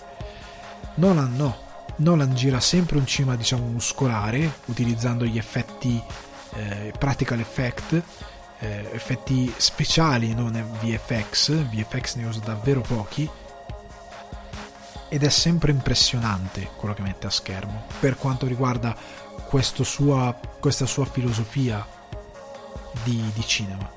Quindi questa cosa c'è anche in Tenet. Ed è la cosa che difendo del film, anche perché la difendo insieme, ecco, al modo che ha Nolan di girare nel senso che nessuno gira come fa Nolan, cioè la scena d'apertura dentro il teatro, ok, con tutte quelle comparse, anche altre scene più in avanti con molte comparse, molti soldati, molta gente che fa determinate cose anche complesse da fare.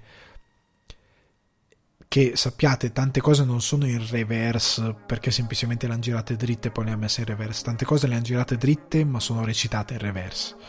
O tante cose sono avete capito comunque il trucco che ha utilizzato cioè alcune cose sono girate metà in reverse e metà dritte metà dritte poi reversizzate cioè è una cosa complessa non ha semplicemente fatto il riavvolgi ok in post produzione quindi l'utilizzo di Nolan dei suoi mezzi a livello di regista è incredibilmente lodevole e nessun altro oggi se non veramente in pochi riesce a fare determinate cose. Io non vedo l'ora di vedere il, du- il Dune di Villeneuve per capire quanta CGI ha usato e quanto e sarà immortale il suo film nella realizzazione perché questo è tutto da vedere. Da Villeneuve mi aspetto tanto però Nolan ha un modo di girare che veramente hanno in pochi ed è veramente lodevole non gli si può dire qualcosa di male ora veniamo però ai punti deboli e partiamo dal da quello che era l'intento di Nolan. Cioè Nolan aveva detto io voglio fare uno spy movie alternativo, ok? Cioè con una cosa che nessuno ha mai fatto. Il problema che si vede fin da subito in Tenet è che Nolan non ha idea, non ha idea di quello che ha fatto. Cioè nel senso che il ritmo dello spy movie è completamente distrutto. Cioè lo spy movie ha anche se guardate un film come eh, da 007 a Mission Impossible a The Born Identity a quant'altro, sono dei film che hanno sempre delle arie tra una scena d'azione all'altra, per quanto queste scene siano eh, articolate e complesse. Anche Mission Impossible Fallout. Tra una scena e l'altra, tra una cosa folle che fa Tom Cruise e l'altra come fare un, un halo jump da un aereo cargo, sopra Parigi, a un'altra cosa, a un combattimento incredibile dentro un bagno. Di mezzo, scusate, stavo per morire, c'è un, eh, un'area di raccordo che dà un po' di trama e un po' da dimensione di dove si è. Perché sì, generalmente nello spy movie ci si muove per il mondo. In Tenet questa aria, questo ritmo che deve avere lo spy movie che un po' come una eh, un'onda va su e giù, non c'è. È una costante corsa dove tra una cosa e l'altra l'aria non è aria, ma è mancanza di ossigeno perché Nolan deve giustificare la sua narrativa spiegandoti in continuazione cose.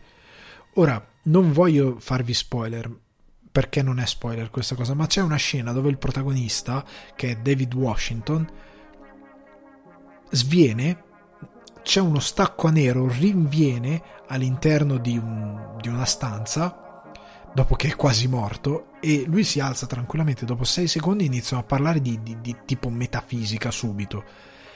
No.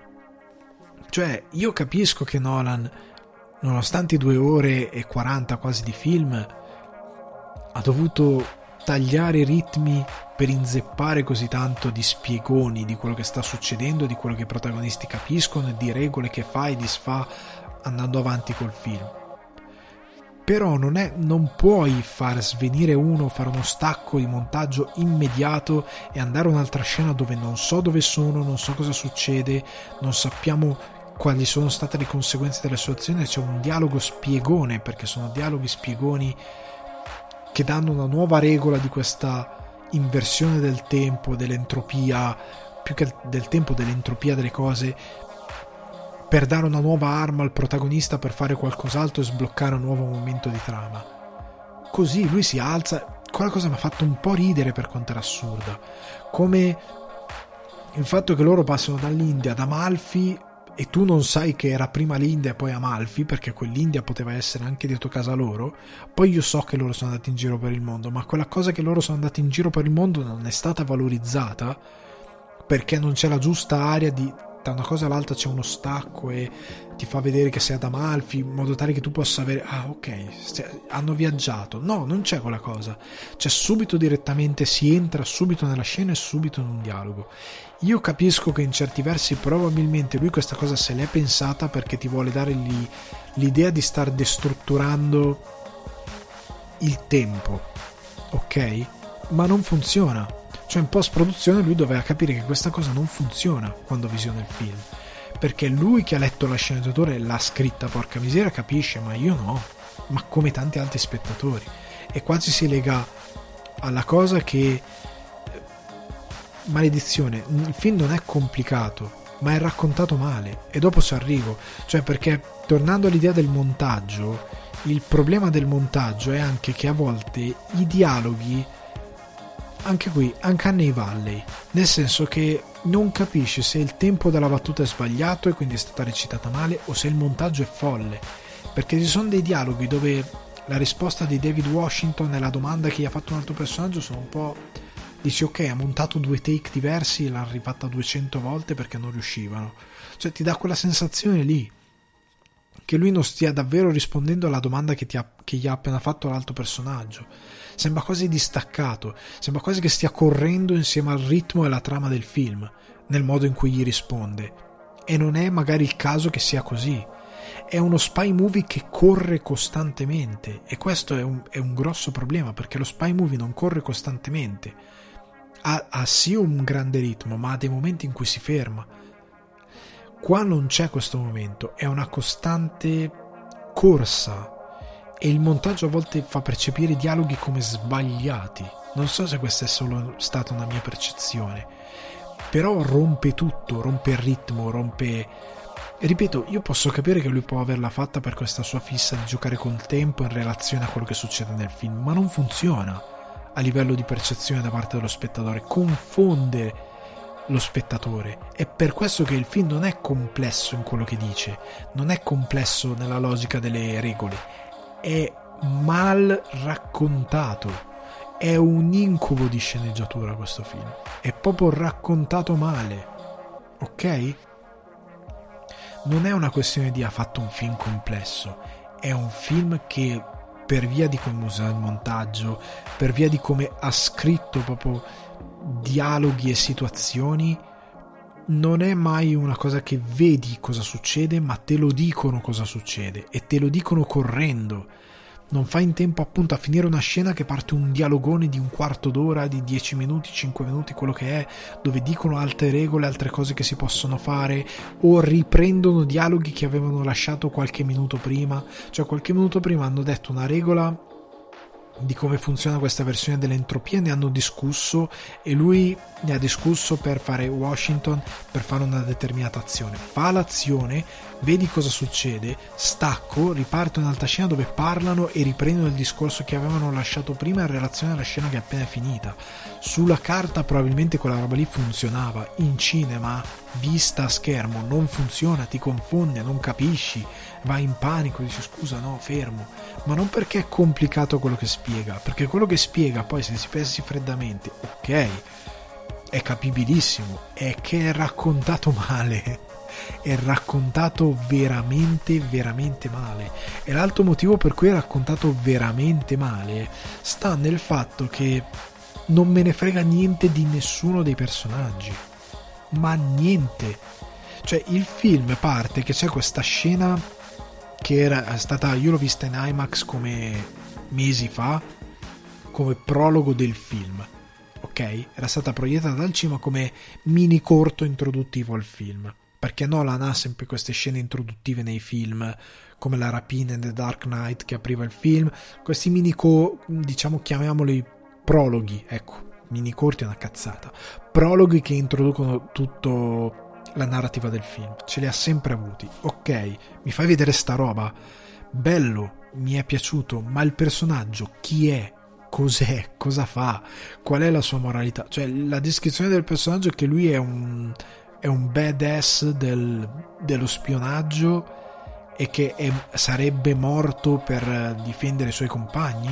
Questo dovrebbe dirmi chi è lui come personaggio? No, mi dice veramente poco. Cioè, non stiamo parlando di. Guardatevi il primo Mission Impossible di Brian De Palma. Il personaggio di Ethan Hunt è scritto è definito dalle azioni che fa, è definito dal modo in cui reagisce quando perde la squadra, da come si cala in altre situazioni. Nel corso già del primo film abbiamo un po' tutto quello che è Ethan Hunt, che poi ritorna negli ultimi, soprattutto negli ultimi film del, della saga, ma veramente è definito. Sappiamo che è una sorta di eroe che è disposto a qualsiasi cosa pur di salvare il mondo, pur di far prevalere la verità ma è raccontato nelle azioni che fa, nelle scene, nell'interazione con gli altri personaggi, ehm, nel, nel suo pensiero, nei flashback che ha. Cioè la struttura del racconto è solida e funziona e, e, ti dice chi è il personaggio e ti interessa di quel personaggio, come ti interessa dei comprimari. Pattinson in questo film entra così in scena, entra proprio così eh, bella, sono Figo Pattinson. cioè non c'è una presentazione, non sappiamo chi è. Sato ripresentato un po' così, a caso. Cioè lui è cattivo perché, perché se non ce l'ho io non ce l'ha nessuno. Cioè, ma non, no, non ha una vera... non c'è una spiegazione del per, il personaggio non è davvero presentato, è spiegato con un dialogo e con qualche flashback. Come il motivo per cui lui si attacca tanto alla ragazza non c'è cioè, Nolan sembra non capire i, i sentimenti umani basilari, cioè l'amore. Come si forma l'amore tra due persone? Perché lui si sta in fissa con la ragazza? Cosa lo attrae di lei? Cosa non c'è, è tutto meccanico. Cioè sembra un alieno che ha messo insieme delle cose. Vabbè, ma lui è l'eroe lei è quella da salvare da quello che non la maltratta. Vabbè, lui per forza si innamora di lei. Cioè per osmosi, ma non perché c'è qualcosa cioè non perché lui ha un carattere definito. Come Lupin, Lupin è un ladro gentiluomo, si innamora di qualsiasi bella ragazza che vede, soprattutto se la ragazza è in pericolo, ok? O se la ragazza gli mette un po' i piedi in testa come Fujiko, perché gli, gli piace essere sfidato. Ma questo è raccontato tra le, da, tramite le azioni, le cose, conosciamo il personaggio. Qua no. Qua no, lui perché sì, perché deve essere così a livello di struttura, di storia. Ma non c'è un eh, un identificativo, non c'è un modo per capire perché questi due personaggi si avvicinano. Non si capisce il personaggio di Pattinson chi è, cos'è, il, motivo per cui a un certo punto Washington si, si affeziona tanto a questo personaggio non, cioè, è oscuro, cioè, proprio veramente non c'è una relazione forte tra i due, non c'è davvero e non si capisce, non si capiscono un sacco di cose all'interno del film delle relazioni tra i personaggi, sono messi lì perché sì. Ed è questo che contribuisce a renderlo mal raccontato. È, è un casino a livello di sceneggiatura, di gestione di, di, come le cose sono parlate e non raccontate. Cioè, tanto quanto in Dunkirk Nolan aveva fatto vedere di essere in grado di raccontare una storia solo per immagini, tanto quanto in Tenet mi ha fatto cambiare idea. Cioè, in Tenet, se io non avessi visto Dunkirk, fate conto che non ho mai visto Dunkirk, non esiste. Esce Tenet, io dico ok, questo non hai idea di come si racconta una storia, perché è quello che mi arriva guardando Tenet, mentre invece io so da Dunkirk che lo sa fare. ha problemi con quello che è il romanticismo, la passione, è, è, un, è, davvero freddo sotto questo punto di vista. Non ha idea di cosa sia la passione, zero, zero e porto zero. E, e come non ha idea di eh, cos'è la, la, la, cattiveria umana vera. Sator è cattivo perché sì, è un, è un, bullo di periferia, ma non si sa neanche perché è un bullo di, di periferia cioè, qual è la sua, la sua natura? Non ha una natura, non, non, non sappiamo cos'è, non sappiamo perché, non sappiamo niente. È così, perché il film è costantemente impegnato a correre a spiegarti cose. Che tutte queste regole che Nolan fa, vi riporto l'esempio che ho riportato appunto ai ragazzi di, della redazione Cinefax quando abbiamo commentato tra di noi il film. Io ho detto, raga, io vedendo il film ho questa impressione che Nolan è quello che ti dice ti faccio la carbonara, ma la carbonara te la fa con, allora, il guanciale di un maialino nero cresciuto a Kobe da un fattore di 84 anni che lo coccola tutto il giorno e gli fa ascoltare Vivaldi.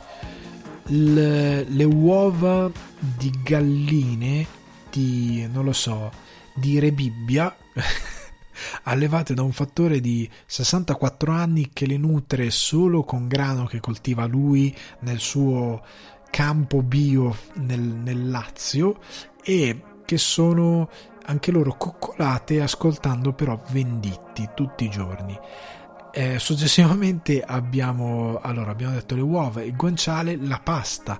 La pasta è una pasta con grano italiano totalmente bio cresciuto da questo, questo agricoltore che usa tutte energie rinnovabili al 100%, Tesla, e che co- co- costa un sacco di questo grano, costa come un barile di petrolio, cioè un valore inestimabile perché è una roba super incredibilmente ricercata. E ti fa questa pasta lavorata a mano da una da, da, una signora di 85 anni bolognese che impasta la pasta da generazioni che ha imparato questo metodo per tirare la pasta alla perfezione. E lui ti fa sta carbonara tu assaggi la carbonara e dici ok. Ah perché c'è anche magari il parmigiano il pecorino anzi per essere più corretti di un pecoraro laziale che ha solo sette pecore che sono perfette, quelle sette pecore sono trattate, cioè investe 5.000 euro ogni due settimane per trattare bene queste pecore, queste quattro pecore che ha. E, e, e la, alla fine la pasta è una discreta carbonara. Poi vai da McQuarrie, quello di Mission Impossible Fallout, che ti fa il guanciale l'ha comprato sotto casa dal macellaro che ha sotto casa. Le uova sono della Coop, la pasta è la pasta voiello, tu e il pecorino è quello del pecoraro che passa con l'ape car nel quartiere. e tu ti mangi quella, quella, carbonara lì ed è buonissimo perché il sughetto, non il sughetto, ma la cremosità della carbonara, dell'uovo sbattuto giusto, bilanciato col rosso, un po' d'acqua da cottura salata, è perfetta e la pasta è cremosa. Il, il guanciale è croccante alla perfezione, il pecorino è dosato alla, alla perfezione, magari un pochettino di pepe così buttato lì ed è meravigliosa. La pasta di Nolan è una pasta mediocre il, magari un po' troppo grassa perché il guanciale non è cotto bene, la pasta sì, è ok, è buona, però il formato è sbagliato e non prende bene il sughe, il, la, la, la salsina, la salsina non è fatta bene dalla carbonara perché non ha sbattuto le uova nel modo giusto e col giusto dosaggio per far venire la crema bella rossa buona. non è così. Si complica la vita mette, spendendo 4 miliardi di dollari per fare un piatto di carbonara che ne dovrebbe costare 7 di euro e venire buonissima e alla fine il risultato è mediocre perché tutti questi elementi che ha messo insieme di complicazioni all'interno della trama di Tenet sono un cappio attorno al suo collo che lo strozzano perché in alcuni casi lui continua a mettere delle regole che rendono sempre tutto più complesso che da un lato a livello di, di filmmaker è affascinante per come lui poi le realizza ma alla fine io preferisco mille volte Mission Impossible Fallout del suo Tenet E questo è il punto, è questo il, il punto debole di Nolan. Si è buttato via in questa cosa. La prossima volta che si prendesse uno sceneggiatore che gli dà una quadratura del tutto e che incolla i rapporti tra i personaggi come si deve e che gli, gli dà un'identità e che mi fa importare di quello che gli succede o non gli succede e soprattutto che metta un cattivo che sia cioè cavolo loro parlano di terza guerra mondiale alla fine non è vero. Cioè alla fine parlano cosa stiamo impedendo? La terza guerra mondiale. Poi non è vero niente. Ma, ma poi eh, eh, certe cose fammele vedere. Cioè ma poi non, è tutto questi qua dal futuro che vogliono fare è tutto fumoso. Non c'è davvero un, un qualcosa di ben definito. Fammi tre regole falle funzionare solo quelle tre e non complicare troppo la trama se non puoi effettivamente poi svilupparla come si deve perché la scusa è ma qua si vede che ci sta un sequel non regge perché la definizione dei personaggi la devi fare subito perché se no io non mi ci attacco e io non mi sono, sono attaccato a nessuno di loro. Negli altri film sono più definiti i personaggi. Anche se guardate Batman dove lui non ha scritto tutta la sceneggiatura e c'è il fratello Jonathan i rapporti sono migliori Alfred, Bruce il modo in cui si rapportano è migliore. Ha altre pecche, soprattutto Rises, ma quantomeno ha una scrittura decente per quanto abbia dei problemi a un certo punto. Capite quello che vi sto dicendo? Questo film è, ha una sceneggiatura che è un disastro, ha una messa in scena discreta, cioè tante cose sono ben fatte, Nolan gira bene, ma ultima cosa, che qua è un po' mitigata dal fatto che ha fatto questi combattimenti al contrario, Nolan non ha grossa confidenza con le scene d'azione. Non l'ha dai tempi di Batman. Cioè, nel momento in cui c'è la scena d'azione all'inizio e entrano nella stanza, c'è il tipo che tira, si gira eh, e tira fuori la pistola per sparare a quello che sta entrando nella stanza, il tempo che intercorre tra quando lui ha tirato fuori la pistola e quando quello lo disarma è troppo lungo quella roba lì andava revisionata. Oh, ci ha messo troppo, gli poteva sparare sei volte. Che è un po' come quando in Batman, dove cavolo i combattimenti sono fondamentali. In The Dark Knight Rises c'è una scena ridicola, quando lui dà il calcio a Bane e Bane entra dentro la stanza. C'è una guardia vicino all'altarino dove Bane sbatte, che è a 3-4 metri da Batman, e ha in mano un mitragliatore. Lui non spara col mitragliatore, lui gli corre incontro per dargli il calcio del mitragliatore in testa, ma non vi siete resi conto che la scena non funziona? Ma quando mai gli avrebbe sparato? Subito, finito Batman. gli avrebbe chiaramente sparato. Lì hai fatto male la scena. Batman ha la possibilità di lanciare i suoi shuriken. Fai che quando entra lancia al volo degli shuriken, glieli mette nel braccio quello lì, citi anche Frank Miller, una tavola di Frank Miller e lo disarma ma devi fare quella cosa ridicola? No. La, la gestione dei combattimenti di film di Nolan è sempre un problema e lo è anche in Tenet perché guardando dietro le quinte, dovendo lui fare questa tecnica per il quale i combattimenti non sono girati e poi messi al contrario, ma c'è uno che li fa al contrario e uno che li fa dritti e quindi quello che li fa al contrario hanno dovuto trovare un modo per studiare dei movimenti che risultassero credibili all'occhio umano sia eh, riprodotti eh, normale che riprodotti al contrario. E quindi hanno dovuto limitare determinate cose. E certi combattimenti sono sempre in canny valley. Cioè hai sempre la sensazione che siano sbagliati ma non perché per queste storie che vanno al contrario, perché di queste storie che vanno al contrario, se guardi qualcosa in reverse, te ne fai una ragione. Inve- te, ti danno questa sensazione perché è, è, è, non sono puramente credibili, ok? Come non sono puramente credibili, cioè io ho trovato ridicolo che qualcuno abbia detto, eh, i, i alcune cose girate al contrario, cioè i dialoghi recitati al contrario faranno scuola. Raga, ma Twin Peaks non l'avete visto? Cioè, eh, le scene dove sono nella loggia nera e loro parlano al contrario non sono girate dritte e poi riprodotte al contrario. Non è così che funziona. Loro hanno imparato le battute recitate al contrario Quindi questa cosa era già stata fatta, hanno recitato al contrario la battuta e i movimenti e poi hanno riavvolto. È così che è fatto quella cosa nella loggia nera, ci sono dietro le quinte degli anni 90, è fatto così. C'è anche un video dell'attore Anderson, mi pare che si chiami di cognome, eh, che fa il, il, nano della loggia nera, che fa un corso su YouTube e dice come vi spiego come recitare i dialoghi del contrario di Twin Peaks. È fatto così, non l'ha inventato Nolan. Ok, quest'altra cosa assurda. Quindi concludendo, Tenet è un film, è per me il più brutto film di Nolan, da, da sempre perché li ho visti tutti, anche The Following, il primo film. È il più brutto in assoluto, è quello che funziona di meno per, per genere, perché non è uno spy movie fatto bene.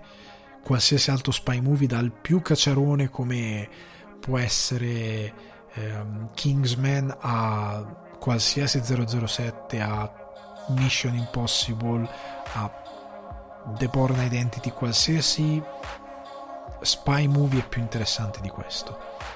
Persino eh, The Man from Uncle di, di Guy Ritchie con um, come si chiama? Henry Cavill e ah Dio non mi sto ricordando l'altro attore coprotagonista però famosissimo. Army Hammer è incredibilmente meglio di questo. È molto più affascinante molto più interessante molto più divertente ben raccontato con delle belle dinamiche di personaggi con una bella storia. Questo non ha neanche una bella storia. Secondo me cioè la storia era potenzialmente interessante, ma doveva essere semplificata. Non perché, ripeto, non perché è complessa, perché lui si è creato troppe regole e troppi paletti e, to- e voleva raccontare troppa cosa, troppe cose, e nel metterle tutte insieme è venuto un pastrocchio. Doveva giocare in sottrazione, togliere alcune informazioni qui e là, dare una linearità alla sceneggiatura, ripeto, non per semplicità, ma per asciugare gli elementi messi in gioco e sarebbe venuto molto meglio perché se dobbiamo parlare di storie sci-fi complesse o quant'altro.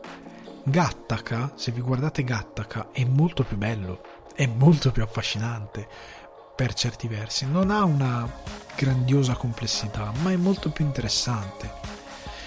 Quindi per me Tenet non è uno dei film dell'anno, non entra mai nella vita, cioè se avessi dovuto fare una top 10 del 2020 Tenet non sarebbe mai nella vita entrato perché ha dei grossi problemi, ha proprio dei grossi problemi ed è il peggior film di Nolan, il, proprio il più brutto, quello che non ho tanta voglia di rivedere.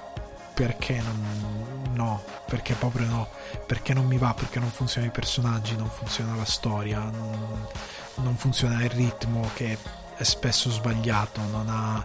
anche perché nello spy movie un po' di sesso ci deve essere, soprattutto se c'è una protagonista femminile, sesso che non deve essere per forza messo in scena come 007 cioè può essere semplicemente anche una tensione tra due personaggi come in Mission Impossible eh, quando viene introdotto il personaggio della Ferguson che ha costante questa costante tensione col personaggio di Tom Cruise di Ethan Hunt e ce l'ha nel, nel, nel primo dove lei compare e nell'ultimo in Fallout dove si capisce che lei comunque è comunque innamorata di lui un minimo di questa tensione ci deve essere. E invece non c'è mai in questo film. Zero, zero e porto zero. Nolan non ha idea di cosa sia l'amore, l'erotismo, zero. Non ne ha proprio idea, non ne aveva idea in Batman e non ce l'ha qui.